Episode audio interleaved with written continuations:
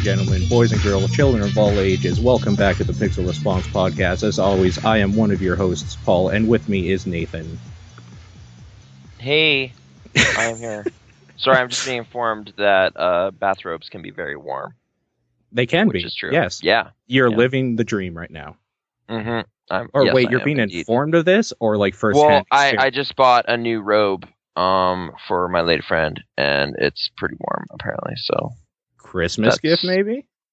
kind, sure. Well, no, I don't know. Just a thing that is good.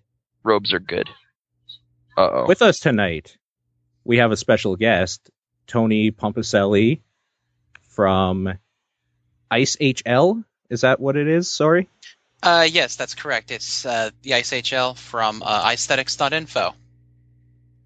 Well, welcome. Thank you for hanging out. I mean, people might know you in the chat better as Zedashade. Yes, that's correct. I am a uh, kind of a frequent kind of goer in the chat, uh, Zeta Shade here on Twitch. So you can find me often hanging around here at Pixel Response as well as a few other assorted streams as well. So hockey is not my only bag, guys. I'm also a gamer as well. There you go. Well, thank you for hanging out. We appreciate it. Hey, thank you for having me on. It's tremendously appreciated. Especially such short notice at like 10 minutes before we got together here, basically. Didn't really have much else going on at the time, so figured why not? Yeah, sure. Nathan, yes. okay. Tell me everything you know about Hell Mode Spelunky. Uh, well, it's not a mode.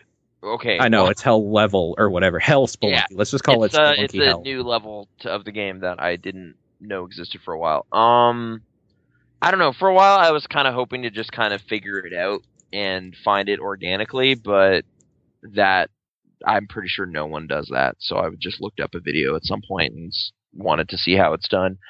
Uh, it's kind of convoluted. It kind of basically requires you to be very adept at doing an Iron Man playthrough, like just level one one to the end of the game because you need to pick up kind of a variety of things along the way.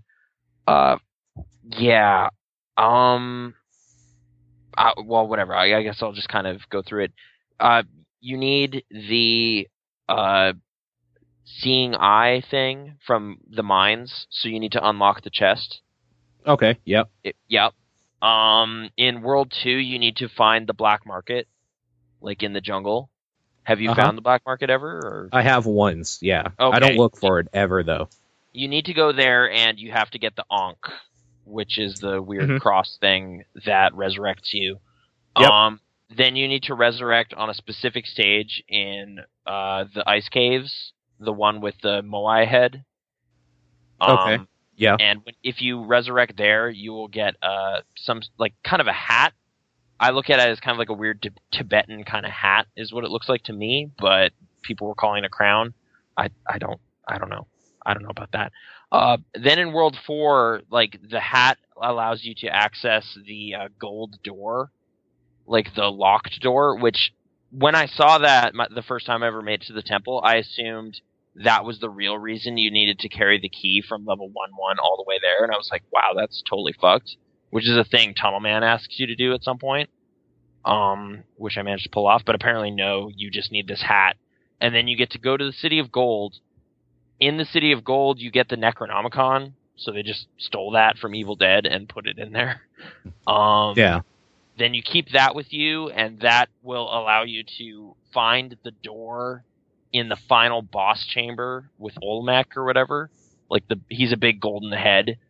Um, you need to defeat him in a very specific part of the level, and then stand on his head as like the platform to get access to the door. Then you go in that door, and then it's hell. And I have never made it there, but that's kind of the Boy, next- is it ever. yeah. That's the next kind of benchmark or whatever of like that's the next thing I need to shoot for pretty much. So I have a I- question for you, though. yeah, yeah. Okay. Does this hell level actually make Spelunky a game that is worth playing? Well, it's already so what what do you mean? What's That's your beef arguable. With, what's your beef There- with Spelunky? Nothing. I'm just trying to rile you up a little bit because I know you were gonna talk about something at some point.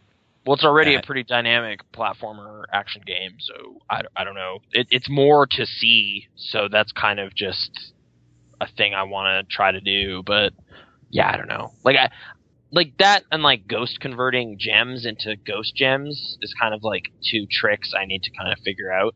Have you heard about that? You have I gone? We talked it? about it last time, yeah. Yeah, yeah. I finally did that once. I got a ghost gem. I was like, yeah, five grand, sweetest five grand ever. So Wow. yeah, um, just getting adept at doing that is kind of a key to doing well at the daily challenges. But the whole hell thing is definitely another thing I need to try to do. Just I don't know, just because I want to, because I like that game and want to play more of it. I guess kind of like how Contra Shattered Soldier, like you can beat the game in level four, but there's more levels if you are good. It's Sure. kind of like that Okay. Yeah, I'm I'm kind of keen on doing that. And I I just got the Vita version this week, so I can play Spelunky all around.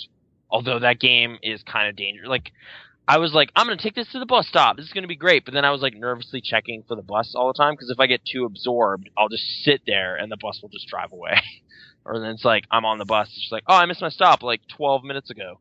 Oh, Well, then you just bought yourself more Spelunky time, so it works out. I did buy myself more Spelunky time, but like it was kind of a tight schedule to get to work on time, which I managed to pull off. But I was like, yeah, I can't just do that. Like, hey, where are you? I'm in a bus stop playing video games. I'm trying to get there though. I promise. Like, yeah, it was it was not not viable. So I barely played Vita on the way. Like that's the thing. Like portable systems, I don't know. I don't use them as intended. Maybe I'm not sure. It's just phone games still. Like I was playing Scurvy Scalawags again on the way home today because it's just easier to do that than bust out the Vita and play that. right. Also, I can't see because part of it is I want to be listening to a podcast and playing a game, but like a mindless game, and I can do that with Spelunky at home, but I can't have headphones in Spelunky audio and a podcast on the bus unless I have two pairs of headphones on, and who does that? Like I've done it before. and, and outer ear. Really? Like one Yeah. earphones one and one's the other. Well, I I had earbuds plugged like at my computer. I was playing a game, and I had earbuds plugged into like the normal, uh, normal audio jack, and then I had my headset over top of that, listening to other stuff. Ah. Okay. I guess that's a way, but it just seemed too weird. Like I re- also I don't have a good pair of eye, like earbuds around, so Yeah, that Yeah. makes sense. I had to use that technique actually this weekend when I was trying to repair my computer. So I could hear the computer that had no visuals and hear my friends on Skype on my cell phone. Nice. All right. So it was like, uh, it was weird, but it worked. It was not something I would be recommending to do for an extended term. Yeah, that could like give you some weird psychosis, probably, or something. Just hearing Oh. voices. Oh yeah, I felt a little loopy for a few minutes afterwards, but I don't know if that was just because I was just relieved that the computer wasn't dead after all. Yeah, for sure. That's a. I mean, I put a new hard drive in my computer, and for some reason, the OS wouldn't take the first five times I tried to install it. So I was sure I had fried something. But we're good now. We're good. I mean, we have to be because I'm able to read the chat right now and talk. Yeah. If you're So- hearing this, it's all good. Nothing. Everything worked. It worked It out. was a its plan. triumph. It was. It kept me up till six in the morning doing it, but it worked. That sounds frustrating, but It- okay. It, sucked. Oh yeah, there's there's nothing worse than having computer problems late at night because you go, okay, do I wake up in the morning with a clear head and fix this, or do I just plow right into it and hope what I do works? Well, and then like for me, I can't sleep until it's I know it's okay because I'll just right. be Like sitting you're just there thinking thinking. about trying to fix it while you're. Mhm. Yeah, I can Yeah. see that. That- Ugh. That's not a good recipe. No, it's probably the worst recipe. It's the worst recipe you could ever ask for, but it all worked out in the end. We're all okay. Then Okay. all is good. What necessitated the new hard drive? Just you wanted it, or My other hard drive is seven years old, and it was the only thing keeping my Windows experience score down really low. okay. Seven had year old hard go. drive? Yeah, like it was a 250 gig and just like a standard hard drive. So now I have a SSD and all that sort of shit. So Nice. Yeah. I was about to say seven years old. That's how old my graphics card is, scarily enough. yeah, that was uh, my second oldest. Like I just upgraded my graphics card about I think last weekend, and then bef- not the one that replaced, but the one the other one replaced was probably about the same age. Wow. Yeah, I can't really upgrade on this thing. Its tech is so old it refuses to take any GPU with more than 256 megs of RAM in it. I wish I were Oh, joking, man. but it's not. Oh it's man, that it's that ancient. So it's like basically with the card I have, it's like this is the best you're gonna do with it. And it's like, okay, it's not like I wanted to plan on anything higher than low settings, anyways. You know, state of the art when Half Life Two came out. yeah, there you go. So you could still play Source games pretty well, oh, probably. Oh. Source games look gorgeous, but that's about the extent of it. That's a really good engine. Like, still, it still oh, works Oh, yeah. very well. So, good job, Valve. You did something right for once. Yep. I'm sure they appreciate it. It's just like, oh man, thanks. We were about to close up shop, but this guy said we were doing okay. Kind of worried. Yeah. On the podcast, many- nobody listens to. Oh, it like you know, there's like what you said, 50 people. So like 37 of them probably work at Valve. So you know, statistically, Roughly. And the other 12 are the ones that come join us every week. yeah, yeah. exactly. I mean, they're not. You know, they got to be like secretive about that stuff. Well, they're listening to us while they're working on those glorious Steam updates. Well, it's like probably really recent though. Just after the Kyle, Kyle Pulver episode went up, we like talked about how great Valve games are. And then Every time you bring up Kyle Pulver or anything to do with indie games, I'm reminded that I haven't put out another indie talks, even though I have five ready. Oh yeah, I, I just have to push the button, and I haven't. I don't know why. So I well, good thing apologize. I reminded you. So I, I'll Right. do it tonight. Yes. Okay. there you go. So brand new bit of indie game talking coming at I was gonna ask you, Nathan. Mhm. Does uh, State of Decay count as indie? I don't know because like I mean it's Microsoft Game Studios, but it's kind of a smaller scale project. So Well, may- like maybe Undead Labs has only like a couple people working there. Right. So I guess maybe it's just who published it. Like, yeah, I guess if you look at it like that, like Trenched slash Iron Brigade is a small game, but it was published by Microsoft Game Studios, I believe, right? Okay, so that will still fit under indie talks, right? Yeah. Yeah. Okay. We don't need to rebrand or anything. Okay. Although we could just re, you know, talks or I know you hate the name, Game. but yeah, it's Or I could don't do know. indie with an asterisk. I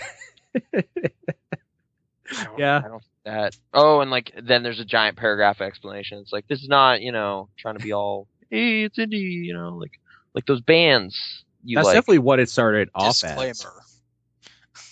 I guess Because Wow. like like we talked to the people that were literally just dudes that made a game at a jam. It doesn't get more indie than that. right. So I don't know. You know what? It doesn't matter. We'll be talking in the state of decay people at some point. That's why I bring this up. so, Okay. anyways, that will be coming. I don't know when. We'll have to talk off air about that all, whole thing. But I've been playing State of Decay Okay. on That's your a good game. account. All, all right. Happy to share. I feel bad about it now. it's just like we're gonna be talking to the people that made this game, and I love it, but I didn't pay for it. you could get the DLC though, and then you're supporting it. I could It's buy the, the DLC under I your account. bought. Exactly, it is one of the best games I never bought. Honestly, And, I mean, And in my not- in my heyday, I pirated a lot. You can still buy it. It's not illegal for you to buy it. No, I definitely will buy it. Okay. Like- okay. I'm just like yeah, so I will be buying it. I just it just seems weird that I'm like on Twitter. I really like these guys' game. It'd be great to talk to them. They're like, yeah, email us. I'm like, I never bought your game. yeah. I feel so just- weird about it. That's Anyways. the world of family sharing. I have been liking it. Uh, Mhm. I like spoiler alert. It is definitely on my top ten games of the year so far, which is surprising because I didn't give a shit about it until you were like, "No, it's actually good." And I was Okay. just like, well, if Nathan thinks a zombie game is good, there has to be something a little more deep in there, and there is for sure. Oh, yeah. What what There- is the aspect of it that's most impressing you? Like, do you have? A, It reminds me of San Andreas in a lot of Okay. ways, and um, like The Sims in a weird way. That a little bit of that's in there. The whole like, yeah. Okay. Dead Like, Rising Zombie Apocalypse is kind of in there. managing some stuff. Yeah, a bit of Dead Rising. It's uh, I'm it's trying the to think good parts the of a whole bunch of things put together. like San Andreas in terms of like the city and like the open world and how they handle open world kind of the what? open world thing and like leveling up your like attack by attacking more, like the little RPG elements in there. Oh, okay. World Yeah. environment. The Sims thing sense. because you have to keep people fed and like make sure people are getting along, sort of thing. Um, and like you said, you have your little crew and stuff. I don't know. It has the good. The combat is like Dead Rising quality, where it's actually kind of fun, but like without all the bad qualities of Dead Rising. It'd be Well, in that it's I'd not. say it also doesn't have like the weapon variety of Dead Rising. Like you're kind of just hitting It stuff doesn't. with blunt objects or shooting them. but, but it works okay. because I can run into a horde of zombies and still take out almost all of them with one character, and it's satisfying. Okay. It still is satisfying. It's the best parts of a lot of really good things all put together, but like maybe not to the polish that all these things came from. From Right, but because they're kind of choosing really interesting things that aren't exactly easy. I don't know. Like yeah, it's it's definitely kind of a bit of a challenging game or it demands a lot of your attention when you're playing it. You can't just kind of hang around or It does, keep but- going. but it earns it by giving you enough motivation to keep playing it. Like there's enough in there that I don't feel like I'm just sinking a bunch of time in for nothing. It feels worth it in the end. Well, I, I was seeing when I first started raving about it that some people do feel kind of keeps you grinding for a bit because you're just kind of surviving for the sake of surviving in a way. But that's kind of just zombie. I I kind of like that though. I kind of like Yeah. it's not like, Like, we're working to get to this you need- city, the last bastion of like humanity, and from here the game ends because we win. I like that. yeah, it's just like fighting for the cure or something. It's like no, it's just fucked. If Like- you want to keep living, there are places to go loot and you can shoot stuff.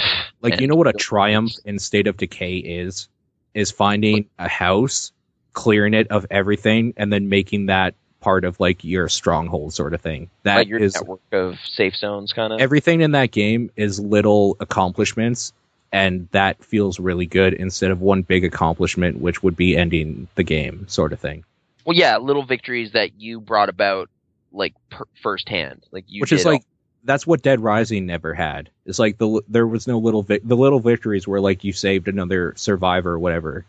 But and like, like the, hairs that person was so annoying but you're kind of just aiming for an achievement or you were something. trying to go for the grand victory of that game of just surviving for like the seven days or whatever. I can't remember Right. Rising, but it's like all scripted stuff so it's it's a little less dynamic in a way but like you don't have that in this game because the whole thing is bleak. So like all the little victories feel like that end accomplishment, hmm and that's what I like about it.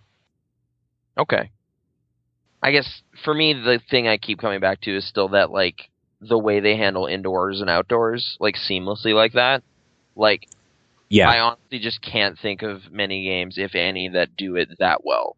Of just like, like it was just like a moment in that game where I was just like, I was just standing in a living room, it's just like, wait a minute, what, what, why is this like? Why is my brain kind of like, whoa, what is this? Like, why is this surreal? And then it was just like, oh wait, yeah, games get this wrong like every time, like all the time. And it never- leads to great things like being able to jump into a window accidentally and then zombies hearing you and just surrounding you. like Right. leads to great things when there's no load screen. Right, like, but t- yeah, I think it's just like that. There are detailed interiors of houses that you can just kind of run right into without any load or fade out or any trick at all. It's just no, it's just that's just part of the environment. Like we thought that was important. And it's just like, yeah, that's kind of And it is, for sure. It makes that world seem much more real than some other games I've played. So it was just yeah, pretty cool stuff. Um, I, I need to play more of it. Maybe like I definitely kind of was playing that, and then Saints Row Four came along and became kind of the open world thing I was doing, which is totally different in terms of what it's interested in providing. I've been But- wanting to download that for a while, like off your thing again, but it's Yeah. 10 gigs, and every time I start it, I have to stop because I'm either doing a podcast or going to work or like looking up something else on the internet that I need. Okay, the I think, I think it's worth a play. It it was, uh, you know, I mean, it, it certainly helps if you're already kind of into Saints Row and their kind of goofy sense of humor or whatever, but it is like the most successful realization of their silliness from Saints Row 3. Like they they rolled that into a much more fun game this time.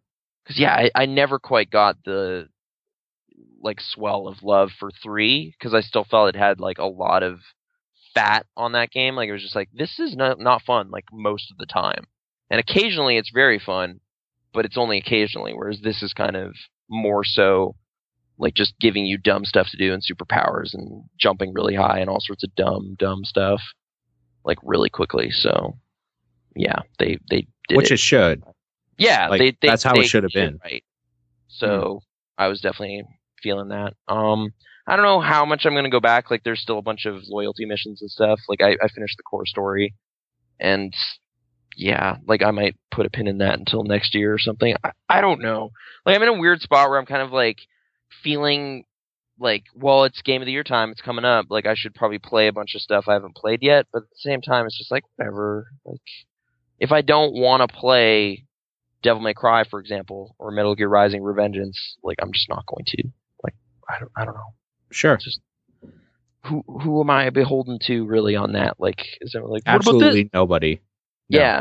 And it's like Miasmata is like game of the year 2013 probably, and that doesn't even make sense. But you know, came Mm. out in 2012. It's not even you can't even do that. And it's just like, oh, whatever. Whatever. Well, I mean, my game of the year is still Hearthstone. So oh, okay. Miasmata like and Real Hearthstone game of the year on Pixel Response. Yeah, yeah. I, I don't know. Like, I almost just want to like handle it like what were the best games I played this year, as opposed to what games came out this year that I managed to play and thought were pretty good. Because at that point, that list is filled with a lot of games I'm not that excited about. Like, it's just like five through ten is games I thought were fine, but they're not like some of the best games I've ever played. They're just they happen to come out in a 12 month part. I think you know. that's maybe the way to go about it because since we're not like the Giant Bomb or the IGN or something where they have to play these games for like their job sort of thing for Mm. revenue and all that sort of stuff, and we just play what we want. It makes more sense to do a list that's like top 10 games of the year for me.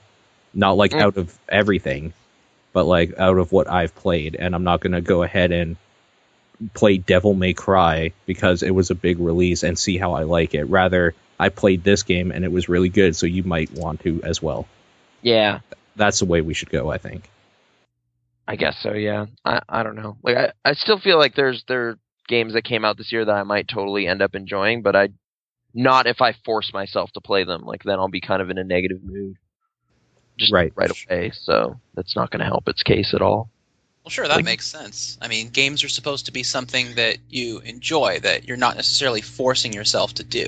So, I mean, if you go in there with this attitude of, I have to play this, you know, then you're probably not going to enjoy it nearly as much. Which I mean that that whole kind of thing has kind of made me wonder about video game reviewing processes generally speaking because like they they are kind of in that position where it's like well I have like one week or like five days to finish this game so what kind of experience are they looking for at that point like an easy experience that's easy to get through or like like you know like something like Demon's Souls or something comes down the pipe how do you review that without hating that game Nine Sure. out of ten. well, That's like how some you do people- it. Done. Well, some people got into that and like were like, "Man, this is really compelling," but I don't know. Or like there was like weird cases over the years of like you know Metro 2033 came out and Destructoid didn't review it for like a year because no one wanted to play it, but then eventually they did and still ran a review, which Yeah. I thought was kind of cool because it's like. Well, it's not like that game ceases to exist and no one wonders whether or not they should play it past the first month of its release. But they, that seems to be kind of the thing. It's like a race to get the review out there, and then past that point, no one kind of cares about it anymore. Uh, well, at this point, who even reviews games, right? Everybody just plays a game with people watching and they like give their opinion at the moment of what's going on. It's like, oh man, these controls are terrible. Oh man, that cutscene was stupid. Oh blah blah blah. That's your review mm. right there in a 30 minute video or more. Well, that's like why Giant Bomb has kind of done more, like way more quick looks than reviews, like as kind of their emphasis or whatever, which makes sense. But I mean, you're still only getting a little snapshot. Like, I, I don't know. I was just like thinking, like back when I was way into GameSpot, like they would kind of force themselves to play through entire games, and sometimes they were really shitty games. But that would be kind of interesting coverage because you're just like, well, I would never play this. Like Nano Breaker comes to mind for some reason. Yeah. It was a PS2 okay. action game. Oh, I Yeah. remember how bad that was. so it's just like, well, I would never play this, but watching kind of Alex Navarro share his thoughts on it for like 10 minutes or something is really interesting content, and I'm like, I'm happy to have it. But if it's like, we're just gonna play this for like 30 minutes, whatever, this is bullshit or something, and it's just like, well, I could have done that, you know, like anyone, you know, I didn't go the extra mile, and them forcing themselves to go the extra mile is kind of what I want to see. But I, I get why no one would want to do that, and that's why if you have the choice, like as a like group of editors or whatever. It's just like, no, we're only going to play games we want to play. Like, I get why you'd do that, but I don't know. I like seeing bad games. Some of the stuff Yeah. I want to see. Like, some of my favorite quick looks are when they kind of stumble into a really crappy game, like Day of Defeat or whatever. Is that what it's called? Darkest of Days. That's Darkest of Days. Yeah. that game like it was so bad looking that it actually com- like compelled me enough to play it and i ended up playing it i was like man this game is so dumb like it was kind of fun but if you're not going to cover like certain games at all like i'm just not going to hear about that stuff so like what is the campily terrible game that came out in 2013 i don't know and i kind of wish i did because there probably was one it's just no one bothers covering it anymore because there's too much going on 2013 bad game. Oh, Ride to Hell Retribution. That's got to be in there. okay like it's it's kind of fun but kind of terrible I, I've heard it's not even fun. I've heard it's just it's just a wreck. Ah, well, that might be fun to like see, like in a Oh yeah, kind of way. But okay, yeah. They Like, kind I of don't play know. it, and is it going to get worse? And then oh, it just did. I'll have to see what it is. I don't even. Is it about motorcycles? Like, what is this? Uh, I I I, th- I think it is. It's it's kind of a little bit motorcycle. Like I've heard it's a really bad. Okay, what was you can help me out with this one? What was the name of the uh, motorcycle game that uh, Tim Schafer made so many years ago? Oh, uh, Full Throttle. Full Throttle. Thank you. I've Yeah. heard it's like a really really really bad Full Throttle. So it's partial adventure game stuff. Yeah, Okay. I I- okay. I don't know. That that's like that's what I've heard. I don't know exactly how accurate that is because I never kept up with it, except for the fact that everybody just destroyed it in their reviews. or even that Walking Dead game that everyone was like, man, this looks this is just Oh, shit. Survival Instinct. Yes. yeah, shooter- like it's just like, well, it's shit, but maybe it's like fun to break it, kind of. I don't know. Like I'm, I'm not completely like just warned off that game entirely. Like it's just like that might actually be fun to like toy with, but I don't know, you know, like because no one did super exhaustive coverage of it, as far as I know. Maybe I just need to look in different places. No one I in my little network of stuff I I'm interested in has gone really deep on that game, so I just don't know. I just Yeah, I- make it. I didn't see a lot of universal coverage on Survival Instinct. It was kind of like that. okay, let's pretend the only Walking Dead game that exists is the one that Telltale made, and we'll just never, we'll, we'll, we won't even pretend that this one exists. Right, and I think that's I mean, Survival Instinct can't be any worse than the other one, right? this is trolly. You know, that's like Yeah, that was trolly. So I typed in Ride to Hell Retribution, hmm and one of the first pictures it brought up is a dude at an obvious strip club with a shotgun and a cigar in his mouth. And in the foreground, or like in the background a little bit more, is a girl looking in the mirror, putting on lipstick, and you can clearly see her ass through her miniskirt. Okay, So that is basically a 10 out of 10. that's a that's a sale right there. Just click. I No, might I actually buy it so we could cover Oh it. my, Okay, oh my gosh!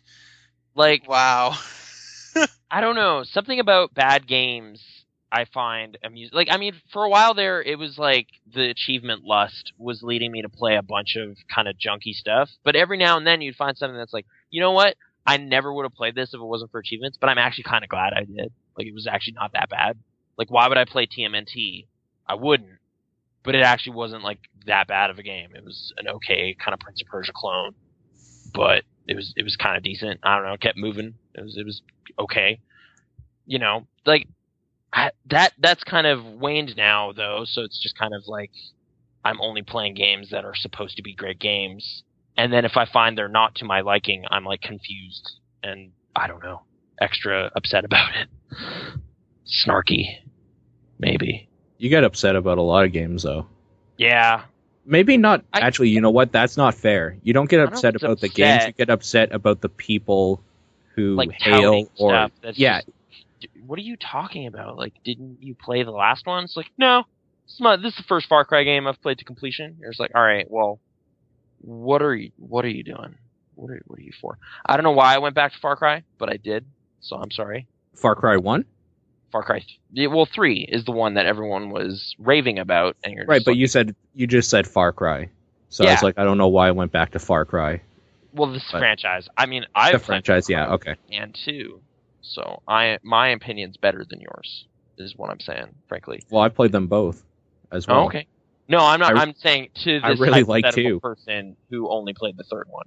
Like, it's just like No, I liked three, but I also I like two. three now because it was on sale, and I think it's installed, so I can finally look at it. But the UPlay stuff is still a weird thing that bothers me. It's terrible. like, it's absolutely Blood terrible. Dragon, I played it and it was just like, why do I have to log into this other thing? I don't remember my password. Like, I'm probably gonna have to retrieve my password yet again because I don't remember. I'm pretty sure Blood Dragon is the way for somebody to play Far Cry 3, though.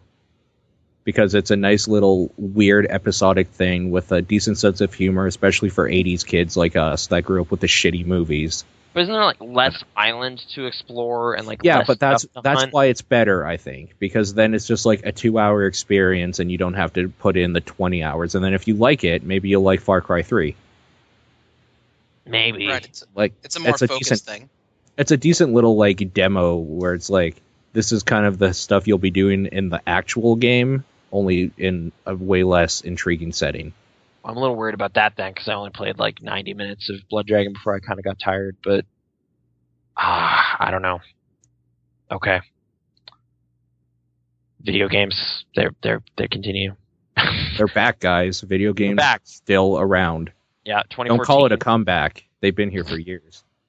I, I, yeah, I don't know. Like 2014, I'm not. Wait, where's Hotline Miami 2? Wasn't that supposed to come out? What's going on? I don't know. You tell me, Mister E3. Yeah, they said that was going to come out this year, so that that was the latest. Did they? I don't remember them saying anything about this year, but that it was in development.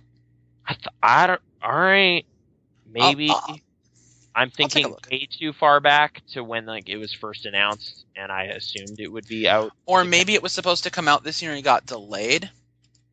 maybe. I mean, it's not unheard of for indie games to get delayed, like Amnesia. That happened a bunch, but Yeah, okay. and then they still come out and they're the same thing. So Yeah. that's the thing. I I've never liked that where it's like, oh yeah, we delayed this game. You made the same fucking game.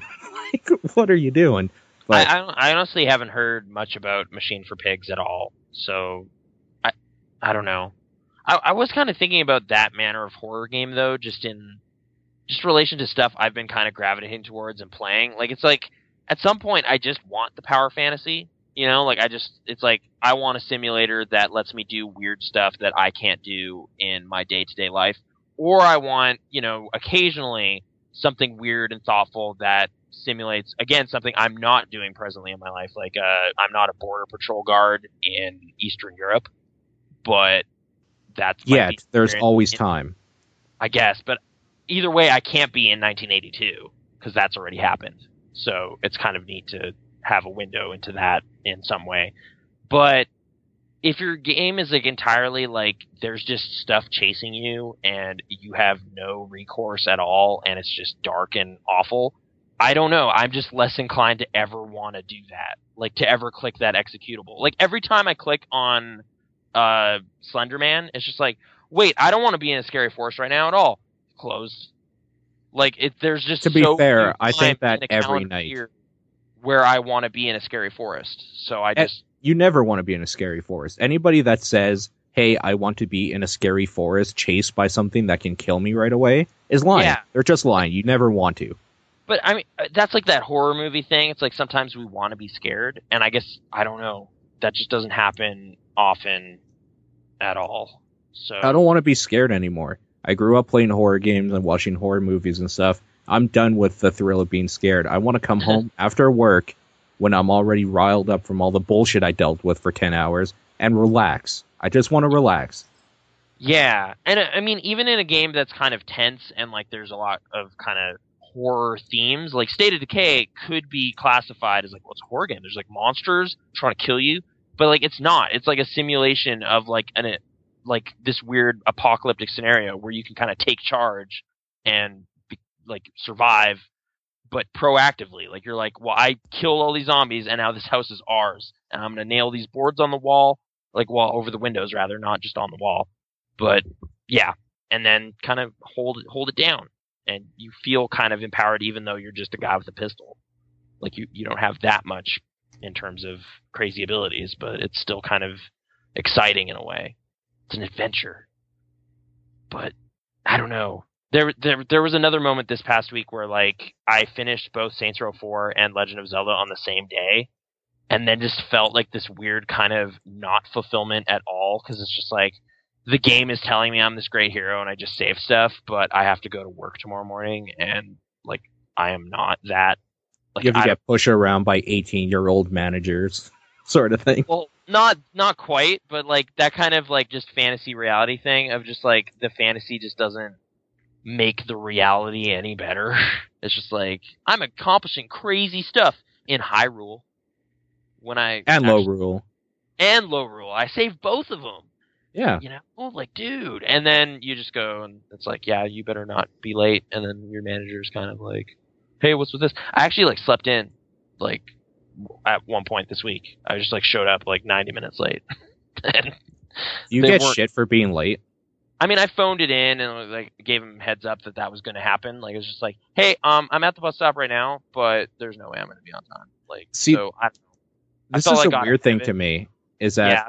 like a lot of that's a normal thing, but like I, my job's not good, like by any stretch of the imagination. However, they don't care if I'm late. I just don't get paid for the time I wasn't there. Yeah, I mean, I think that's probably all that's going to result from this. Is just like, well, you missed out on 90 minutes of wages, so. Okay. But like, do they make you feel bad or anything like that? Because I have heard of places that are just like, "Uh, you were late. Can you explain why?" and shit. Like, just kind of mm, grill you about guess, it. No, to be fair, like they didn't really give me any hassle about it. It was more just kind of the fear that that would happen. Like I was just kind of a little nervous walking in there. I was just like, "Oh, someone's gonna give me shit." Like, oh like maybe it's just bad experiences in the past or something. But yeah, or or just like weird flashbacks to like being late for school or something. Like you can't do that, man. Yeah, you would get in trouble for that though. Yeah, exactly. Like so I'm just kind of assuming that takes place in the adult world too. It's just like, what are you doing? You're supposed to be here. And you're just like, oh no. It's just like, no, you're 26 now. No one cares. I've come to the realization that in the real world, you can literally do whatever you want. You just have to prepare for the consequences. Like I don't have to go to work, but I, I have to prepare to not have a job and not have money. Exactly. Like so it's just kind of this weird thing where it's just like, wait, like I could just go, like just wander off and go eat Japanese food or something and then go home, which I've wanted to do so many times. Like especially okay, so you're in receiving, you just open the back door and there's just like hills and it's just like I could just like go there I could just go to there and then not be here. See, for me, it's like I open the door for to go for a smoke or something, and I see these planes that I know are full of people going to like Hawaii or something. And, yeah, just like I could just get on a plane and fly. Like away. I could, I could literally walk over on the other side of this tarmac and just walk into a plane right now. Yeah, like that is a thing that could happen. Like those airplanes are flying the, to those places, and I could just go there. But like for me, it's just kind of there's this weird invisible barrier of just money. Like it's just like this arbitrary thing humans created is now just this weird hurdle that ruins everything. like it's just like what? You, no, you can't do that. Why? You didn't transact number to our number, so fuck off. And you're just like, oh, I just want to go to Hawaii. That being said, I don't actually want to go to Hawaii specifically, but like anywhere but here. Yeah. Yeah. Yes. I want to get out of Calgary. I haven't been out of Calgary in a while. I didn't get to go to any cons this last year. Yeah. That sucks. Just kind of this weird not I don't know. I'm I was pretty sure was I'm doing PAX East like, though. Mental recap of like all the dumb shit that happened this year, and then it was like, wait, what happened in September? Oh yeah, PAX happened and it didn't cure anything. It was just kind of like this other negative note And I don't know if it's because of all this baggage I was carrying already, or if it was just kind of not a great experience. but I don't know if you remember back to the PAX episode, I was not feeling PAX 13. So Well, I mean, I think we decided it's because I wasn't there with you. right, that's probably the thing. The dynamic duo was not there, so it was just kind of like this weird, sad thing. No, I don't know. It was just like it just didn't pop. It just didn't work this time, and I'm just kind of like, is that just a thing? Like, is just this kind of that thing habitual drug users encounter where you just can't get the same high? Like, is that just what's happening now? But with video games, like it's just like they just don't do it anymore, man. It took like 20 years, but now they just don't pop. You need something else. I need an Oculus. I don't know. like, what's next? What's the next thing? I need a giant treadmill in my house and an Oculus Rift, and then I- I'll become a I space. would not be opposed to buying one of those. Those weird kind of like floor mat things that like I I don't even know. What's I would need two things. I would Yeah. need ex- excess money for it Mhm. and space, yeah, which I have neither right now. Like I, I don't have excess money to waste like five hundred dollars on being able to walk in a video game and actually walk. All right. There's a way. I, I'm just gonna lead this right to the straight up, flat out weirdest thing that happened this week, and I'm gonna be a little vague about it, just for you know the names have been changed to protect the innocent, kind of thing. Um. So. Yeah, like it's just, like you know this whole kind of quest to find a way to get out of the grind of nine to fives or whatever. Like that's just kind of a thing that's been weighing me down, and the weirdest like just meeting happened yesterday with like was it yesterday? It was yesterday. It was only yesterday, but it was still just like so weird. So like a couple of weeks ago, like an old high school acquaintance ran into me at the iTech table. Like that there was this little corner of the store I have to kind of just hang out at. Back when I I complained about that, right? That must Yeah, you have the whole Yeah. Apple thing and blah blah blah. like, yeah, the- you I was, I was just there, not having it because like I had already expressed I don't want to do this anymore to management, and just kind of wasn't going through. And I was just like, they just trapped me. Like this is just a trick. I'm just here forever. I have to sell Beats headphones, and that's just what happened. And oh god. Um. So at like my lowest moment of being employed there, uh, high school person just stops by. I was just like, oh hey, it was just like this weird kind of like I haven't seen you in like almost a decade kind of thing. And then I I'm just gonna admit this, like I am one of those people that the awkward run in with like an old acquaintance is something I just like flee from. You know? Like sure. Yeah. have you ever been like just walking through the mall and you're just like, oh shit, it's my old boss or something, or like, oh crap, it's that dude from grade four, and then you just jump into the bushes. I walked through the mall Mm-hmm. one day, um, and saw the guy that got me arrested for stealing at his store. Okay, And amazing Uh, awkward potential right there. and then he just kind of like turned his head a little bit. I laughed at him, and then I just flipped him off. Amazing. what? That's Oh, amazing. wow. That's like because a- I figured I figured you already like you already owned my emotions once. Mhm. Now I get to do it. Oh, like man. now it's my turn, bitch. Okay. Good And for I you. didn't Like- well, I didn't want to like hit him or do anything like that. You don't want to get into a scuffle because you can get arrested again and it's just kind of poor form. okay. So I figured the best thing to do would be to outwardly laugh at him and then just flip him off like I don't even care. Don't even care, bro. Okay. So, Okay. That for like having a plan or a way to deal with like a situation. I just like end up in awkward conversations that, that like they seem to kind of end up with those vague like yeah we should hang out sometime or you know catch up or whatever like those kind of things. Only this one actually ended in like a very insistent like no like I'm gonna phone you and th- we'll catch up. And it's just like oh, oh okay like I'm I'm at work I don't know this is also a customer like it was just a weird situation right and that happened like that meeting happened last week and it kind of like it was fine like it was just like you know hey you know talking about old times or whatever like what happened to our school and whatever and different like family updates or whatever but then like the business angle came in and like this was a thing that was just like part of like okay i'm just gonna say it like there's kind of like this tentative thing, like it's like, hey, you know, like if you want, there's this crazy opportunity.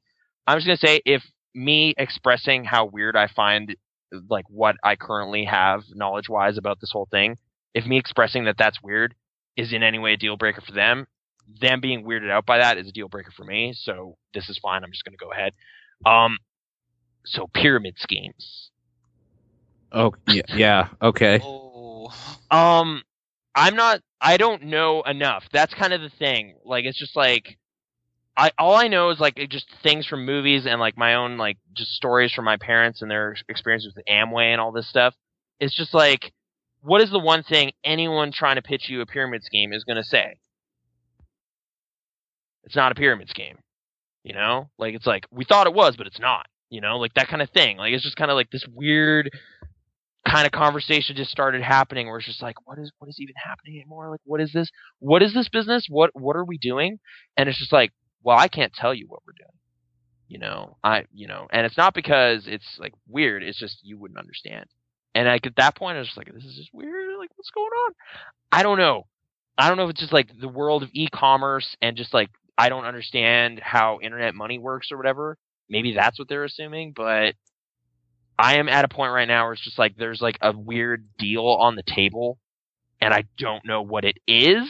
So I feel really strange about it. I just like have has anything like this ever happened to you guys? Like this seems like a thing that happens to adults at some point. Someone tries to pitch you on like a timeshare or something. And again, they made sure like this is not like that. They brought up timeshares specifically. It's not like that. But of course it isn't. Of course you I had- that. I met up with somebody once that I remembered vaguely from high school, not junior high, but high school, and Okay. they tried to pitch the word of God to me. Does that count? religion yeah like honestly that's another like factor i'm like just kind of nervous about in the back of my head because it's just like i used to go to extremely christian private school this this person like i don't know what their current state is like a lot of time has passed but they were like way into that then so like it's just like you know you're just meeting you're just hanging out like me and brittany are just there and like i'm just kind of trying to be mindful not to be like too crazy like just i'm not gonna curse it up or anything like i'm just not gonna be too weird because like this person hasn't seen me in a while. Like I'm kind of like reverting to a high school state in a way in terms of how I'm expressing myself, but trying to be a little more honest and forward than I used to be. But it was just weird. Like I just didn't know how to handle it. It's just like this social scenario of just like I don't know what to do. Like is this a real thing? Like what is happening? Like I thought we were like honestly I just thought we were just like catching up. Like, it was just a catch up thing. I knew they were involved in some kind of new business, but I'm not like necessarily down with that. I don't know. Self-help things and like you know seminars and whatever. I don't know. It, it it was like ominous, but only because of not information. That's the thing. Like it's like not like anything that was said made me be like, oh, this is just Scientology. I've heard of this or whatever. Like anything weird. It was just like I don't know enough about this, so I'm immediately just filling in all these blanks with like the weirdest shit I've ever heard of. It So- was like Oh, it was like if a spam bot met you in person, but it also took the form of somebody you grew up with. Yeah. Oh man, like yeah, it kind of that like you get an email from like an account you have. It's like, oh yeah, no, this is an email from that dude from. Oh wait, this is just weird selling me stuff. But the internet, like someone's making money somehow, so maybe it's fine. I'm just kind of weirded out that I can't be told what it is until I'm, you know, a little In. more in. Yeah, like you know, it's like well, me a couple more times, you know, and it's just like, well, we're just meeting and hanging out, and I don't mind drinking coffee, but like this is obviously trying to like kind of appeal to you know some sort of social contract or something. Like just kind of, I don't know. It was weirding me out, dude. So yeah, I've been just kind of like weirded out by that since it happened. Like it was just been it's been like 24 hours. I don't know what's going to happen, but at the very least, it kind of made me be like, well, if I don't like this job and I'm scared of this weird thing, I should probably like actually look for something good. So I don't know. I'm just like emailing them, like a little more interested in just kind of finding my own way out instead of trusting weird shadow corporation or whatever. I don't. Whatever. Hey, you guys want some timeshares? Like I might be in a position to get you some. I, I don't know. Or, like, Um, yeah. tell me more about this opportunity and So- how much do I have to pay to get into it? I don't know how much you have to pay, but links, internet, social networking, these may be things that are involved, but I'm not sure how. Well, I I'll tell you one thing. I keep getting messages on my Pixel Response email that says Yeah. "Let's meet today?" question mark from women, and they all have the same picture, and the only thing that it says is "This is my photo. I'm online. Let's chat." Oh man, I finally had something of that nature, like straight up texted to me. And I was like, this is not okay. How did this happen? Eh, I'll just read this verbatim. Here's the fun hookup website I told you about at dinner, Chuck. CanadaHooksUpNow.com. A lot easier than bars, wink. Still need a ride today? What the fuck? What is this? So weird. I don't know. Oh, Who man. my number? Who did that? You did you click on the link? You should. No, it's not a link. It's just spelled out. So I don't know. It was like just I was like, what is this? Why is this happening now? What what is going on? Oh man, Brittany got the same thing. We're on a list somehow. Oh man, Run, Pe- run while you still people can. know. Like it was it was a weird thing. Like after the meeting, I was like, I feel like someone's watching me, and like I, there's no reason to think that, but my brain has like just because there was not enough stuff was spelled out, I'm just going into paranoid movies and thrillers and just weird stuff. I like, where's the Well, original I want what what I want to know yeah. is do you still need a ride, Chuck? I don't know if Chuck still needs a ride, but yeah, Wouldn't that be great if it was me just messaging you that? like you just have it. You just got a new phone and didn't tell me yet, so you're Just gonna- like a burner phone. that I would just be like texted you that and then threw it away. that would be kind of cool. Like, If as long as I eventually find out and it's like, oh, that's fun. Oh, weird. This has been apparently a frequent happenstance with Brittany's phones because she has several numbers between work and herself. So Sure. I don't know. Text spam. It's starting to happen.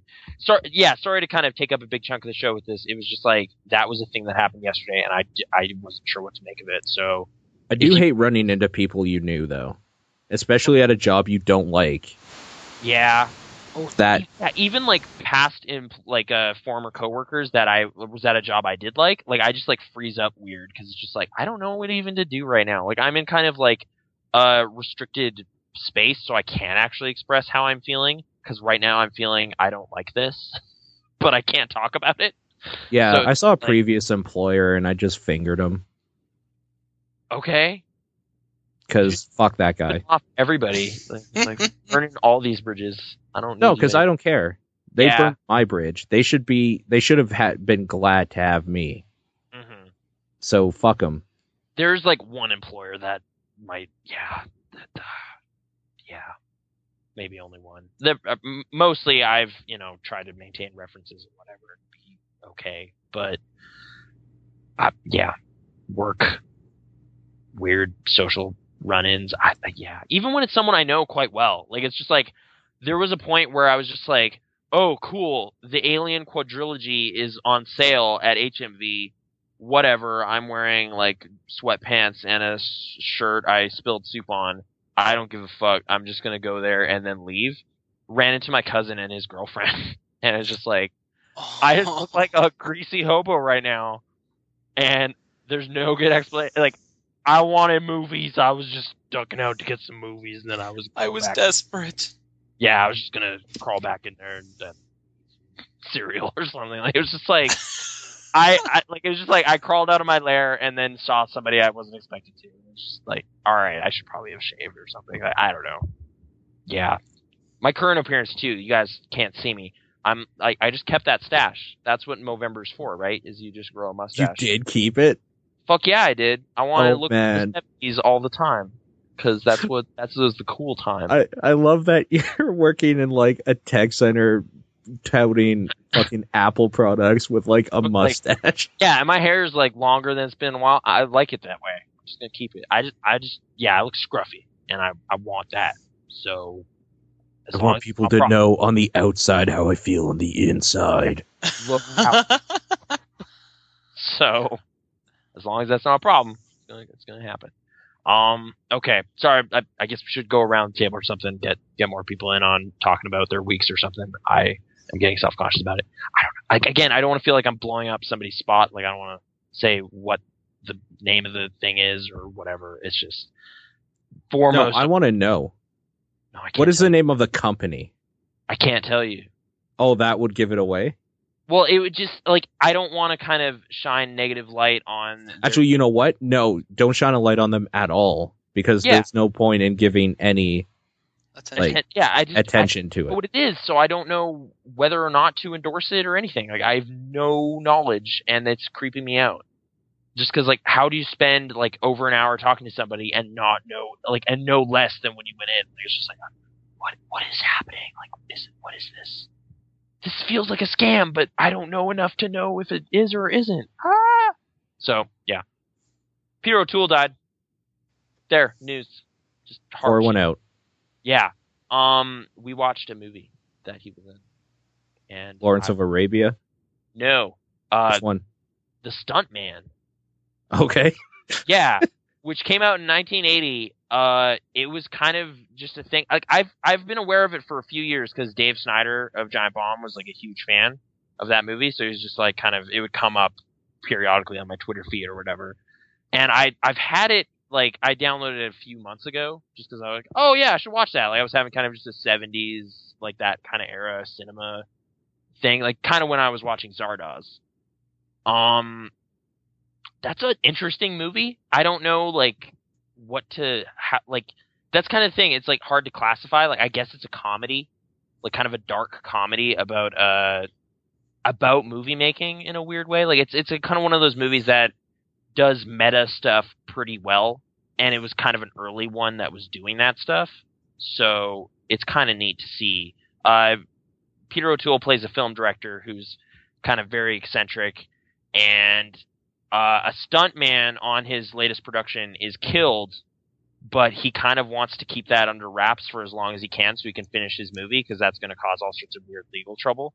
So this escaped convict dude who ran onto the set is now basically a doppelganger for that dude, and he's kind of trying to keep him disguised as guy, kind of keep the cops, uh, stop like stop them from nosing around or whatever. So he's like doctoring footage of what happened and all this stuff to kind of keep the production rolling. And the movie will like frequently just kind of have insane stunt like stunt sequences going on, and you're not sure if something actually just went wrong or if it's just part of the movie. But like it's about stuntmen, so it'll be like a guy just falls off a building, you're like, oh god, and it's just like, no, that was just a stunt. But then like someone else will like earlier in the movie though, like that guy was in the car accident, and you're just like, oh, did something bad happen? It's like, yeah, that guy's dead. Like it just it it plays with kind of your expectations of what is happening and what isn't in a weird way because it's kind of like folding into the movie within the movie uh, periodically. It's it's cool. It it was pretty cool. Um, I don't know. I would generally recommend it. Maybe it like in that same way I found Zardoz kind of impressive of just being more dynamic than I expect movies from that era to be. Like some of the shots and sequences are a little more energetic than I'm like than I just think of 70 cinema as being. I don't know why. Maybe I should just at this point admit I was wrong and movies from that era are fine. I just didn't watch too many, but yeah. I don't know. But that dude was cool. I, Lawrence of Arabia, yeah, that is that is the one many have seen. Um I guess in in this movie, The Stuntman, he's kind of affecting David Lean, the director of Lawrence of Arabia, in his performance apparently. So the kind of like grandiose, like auteur kind of thing he's putting on is from secondhand experience, I guess. But anyway, sorry guys, I'm I'm gonna mute, not actually mute, but I'm gonna pause. What do you guys want to talk about? I want to talk about you. Okay, Let's talk about you. okay. What? So your name is Nathan. Uh, no, actually, my name's Nathaniel. That's kind of a Well, Sure. apparently your name's Chuck. maybe. I, someone is under that impression. Yeah. You like Snoopy. Um, I like Charlie. Oh, you're saying because Chuck or what? Because Charles Brown. Is that No. kind of? No, because you like peanuts. I- like General. Peanut. Snoopy is a little mainstream for my likes. You know, I'm It's all kind that of Woodstock, man. Yeah, uh, It's all about Charlie Brown for me. Like you know, the star of the show. But sure. yeah, yeah. I don't know. Like something about it is just like that's the character I identify with the most, and I find him the most interesting. But then, yeah, Snoopy's kind of the guy on all the billboards and the video games and whatever. It's kind of just like I don't know if this was supposed to happen. Like I don't know if Charles Schulz meant for this to happen. It's just people like animals more than people, especially sad kids. Just like, yeah, Charlie Brown. He's depressed like all the time, and he's only in grade three. That's not fair to say, because I don't like kids, but my Yeah. favorite type of kids are sad ones. Okay, Wow, that seems a little disturbing slash dark. I don't like kids. That I just like the really sad ones. Like Haley Joel Osment's character in Sixth Sense, great. Speaking of which, have you seen pictures of him ever since he stopped being a child and became like an awkward teen and adult? Um, kind of He's secondhand. ugly as shit. Okay. the cute little kid just like became the thing of nightmares in people form How's that? Like just kind of a baby. because he still looks like a kid, only lanky. oh, okay. A It's really weird. kid. Yeah, So he did I the reverse of what Jonathan Lipnicki did, basically. I don't know who that is. Uh, he was the kid who said, you know, the human head weighs eight pounds in Jerry Maguire. Yeah.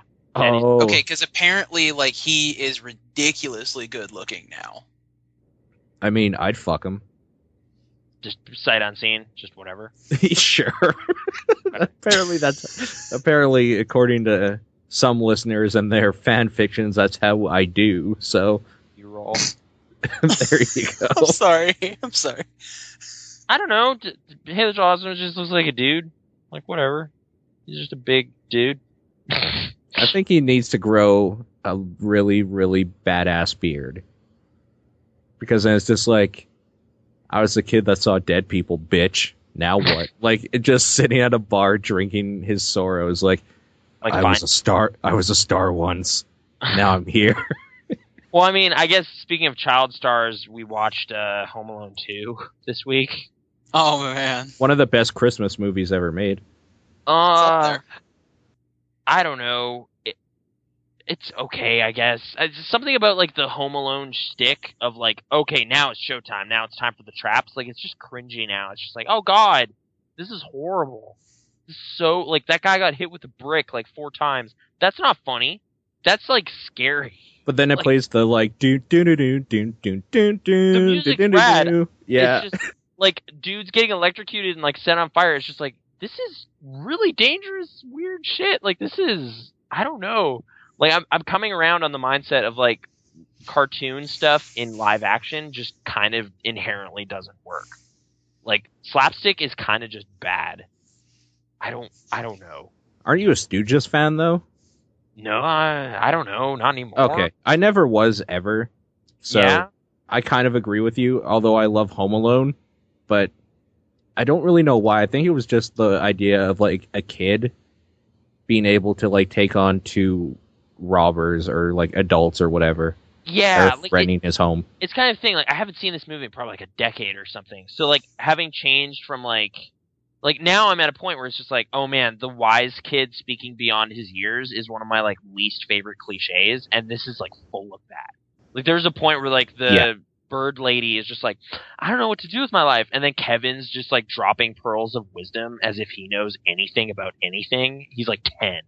And it's just like, you know what you should do? You should trust people and like love more. And it's just like, what is this shit? Like, what what is this? And then she's like, you know what? You're right. I should try again or something. It's like, what? What? Like, it it just like this is dumb. This is so dumb. And then yeah, like Marv and Harry are totally incompetent, but sort of like just I I whatever. It's maybe that first one still holds up. I I still find it weird. Like John Hughes eventually just kind of was like, it, it's time for slapstick. I'm just gonna cash in on slapstick. That's what I do. Yeah, Baby's sure. Day Out, like that's one of his movies. What? Remember that movie? Did anyone watch that? I did watch it. I don't remember it though. Like Joe Pantoliano and like these other cronies are getting beat up by just not like just weird mishaps with a baby and like a construction site. It's just again like hammers falling on people and falling in vats of cement, and it's just like, haha, this is hilarious. It's like this is terrible. This is so dangerous. Those guys should just leave. What is going on? I don't I don't know. I'm I'm old now. I guess I'm is what I'm saying. I've I've crossed the line into I don't get it. This is bad. Like, I did like. I did like Home Alone one though more than two, and I mean, like maybe well, it's I like mean, that kind of thing saying. like being alone at home for the first time is kind of awesome. Like I definitely had that moment at some point where it's just like you're old enough to just kind of house sit now, so it's like sweet Godfather marathon, and then just like watch all of them It's and eat ice cream. antics I got up to. Yeah, I probably did. You were basically Kevin because he does that in Home Alone one. He watches a gangster movie that he wasn't allowed to watch while eating ice cream. And then yeah, like the weird fake gangster movie that somehow has amazing stereo sound that convinces an entire group of people that it's real. Like the pizza guy in the first movie, I think. And Oh yeah. like just like, oh god, there's machine guns going off. It's just like, what kind of stereo system do they have in 1990 that is like blowing people's minds to the point where they don't understand? The oh, it's best. They were rich, the McAllisters. The McAllisters are stupid rich. Like all Yeah. of like it's also just like the aunt and uncle or whoever that he's like staking out their under construction house in the second one is just like they just own like an entire building. They own the building in New Yeah. York, no less. It's like several stories of just like total like it's like what the f- who And they're this? paying to renovate it, obviously. Yeah, like while they're living in Paris. Like it's just like the McAllisters are yeah, beyond 1%. Like, Well, I mean, it it has to make sense. It makes sense that that's why they were targeted in the first movie because they were rich. Yeah, you need a rich family, or else like why would anyone bother stealing their stuff? like that whole neighborhood was rich Right in Chicago. in Chicago. Like Yeah. you should. I mean, you should get a better alarm system. You're living in Chicago and you have like multi millions probably. Like, why don't you shell out the ten dollars a month for a fucking alarm system? Right, their alarm system is just a timer that turns on their lights, isn't it? No, that's just their timer that turns on their lights. That's not the alarm system. oh, that's really. like I thought that was their deterrent. It's just kind of like, oh, someone's home. Yeah, because it makes it look like somebody's home. It's like nobody's fucking retarded. That's Like if you're not paying attention, you're just like, oh, although I I guess maybe they are if the sound of tell you what I'm gonna do, snakes. I'm gonna give you to the count of ten to get your that whole thing. If that's a deterrent, maybe they are Yeah. retarded. yeah, uh, I don't know. Do you Like, remember it? Say um, it. Say it yeah. right now. Well, the the one in this one is just like, get on your knees and tell me you love me. Yeah, I know. And it's like, you know what? I believe you. And that's why I'm going to give you to the count of three to get your slimy, lying, rotten keister off my door or whatever. And then he starts shooting. And it's just like, this is so dumb. Merry Christmas, you filthy animal. Yeah. Like, and a what happy fake. New Year. Yeah. Ah. Like, it's like hard edge stuff, but it's not. Also, Joe Pesci in like a PG movie. So he's just going like, Instead of he swearing. because he can't swear. So it's just Yeah. like the worst stuff just happened to him, but Joe Pesci can't go off like Joe Pesci does. So it's, it's Sure. weird. Like I guess when I was a kid, that was Joe Pesci. Like that, he's the guy from Home Alone. I had no idea he was an Oscar-winning guy from Martin Scorsese movies. It's just no, he's he's the bumbling idiot in Home Alone and Home Alone Two. He's kind of always a bumbling idiot. Only in the other movies, he's more It's a little- dangerous. Maybe. Yeah, he'll stab you with Seems a accurate. pen thing, and then eventually he'll get his in a dumb way. Like it's like, oh, you shouldn't have trusted Billy Bats. I mean, him and his buddy, they got a bunch of bats, and they're gonna kill you. Casino spoilers. Um, Yeah. Fucking funny. anyway, Joe Pesci. Anyways, to answer the chat, the other great Christmas movies, Die Hard. Just Die. Gremlins. How do you feel about that? Gremlins is pretty good. I haven't seen it in many years. So- I guess the weapon is apparently a Christmas movie. That's No, fuck fun. Lethal Weapon. Ah, yeah. Lethal Weapon Two is better anyway, and it doesn't take place around Christmas, so it's just an action movie. Or is this like kind of a post Mel Gibson meltdown? Like fuck everything that dude did. No, absolutely not. Because Okay. Braveheart was still good. Okay, I just don't hear people talking about any of those movies much at all. Like it's just not popular right now. To be What like, Women Want was great. was it? No. It several times. It's not, but yet I've seen it several times. So, It's always been like the fantasy though to know what people are thinking. hmm So like it just plays on that. I swear that's just a Twilight Zone episode. Like they did It that is. already, but I guess not in like a sexual '90s context. So that makes it fun. He shaves his legs, man. He's gotta, you know, know how they feel. Oh, the good old '90s when men were men and sex was sex, hmm and everywhere. It was happening everywhere except for me because I was a kid. So thank God for that. Yep. Although Macaulay Culkin can't say the same thing when he played Billie Jean in Michael's Bad Touch. What? Oh, Wow. I was like, is this a movie? I oh, I just got it. Moving on. yeah, I like how you're like I just got it. Anyway, so this week probably gonna watch Richie Rich. Anyway, let's, let's That movie's not that bad. It's I not that bad. It's stupid. remember it. So The I'm other a- movie you should watch is Blank Check. okay, yeah. Brittany and I were kind of talking about like dumb '90s comedies that were targeted at us, and yeah, Blank Check came up. Uh, Kazam was another. Dunstan checks in. Kazam's that. cringeworthy bad though. Like it is Like, actually All bad. I remember is burgers raining from the sky. So, Speaking of which, you remember Good Burger, home of the Good Burger? oh yeah, good. I never saw Good Burger. It's oh so my dumb. gosh. Okay, like Nickelodeon. I watched it a lot. You know Dodgeball? Yeah. It's that with a burger joint. Well, now now you're uh, heavyweights was kind of a weird one. from, like, Heavyweights, yeah. Yeah, but like that was like an Apatow produced movie that has like this weird dark tone in it that shouldn't be there because it wasn't a kids movie for a while. I don't know. Rocco of Mega 64 is weirdly fascinated with that movie, and apparently the Blu-ray is full of just like R-rated, like deleted scenes because it's just they had no supervision on when they were actually shooting it, so it's just it's not the same movie. But yeah, I'm curious about that. Kind of want to check that out. Dunstan checks in. I know you love it. I certainly did at the time, but Don't even I, front. You've said it before.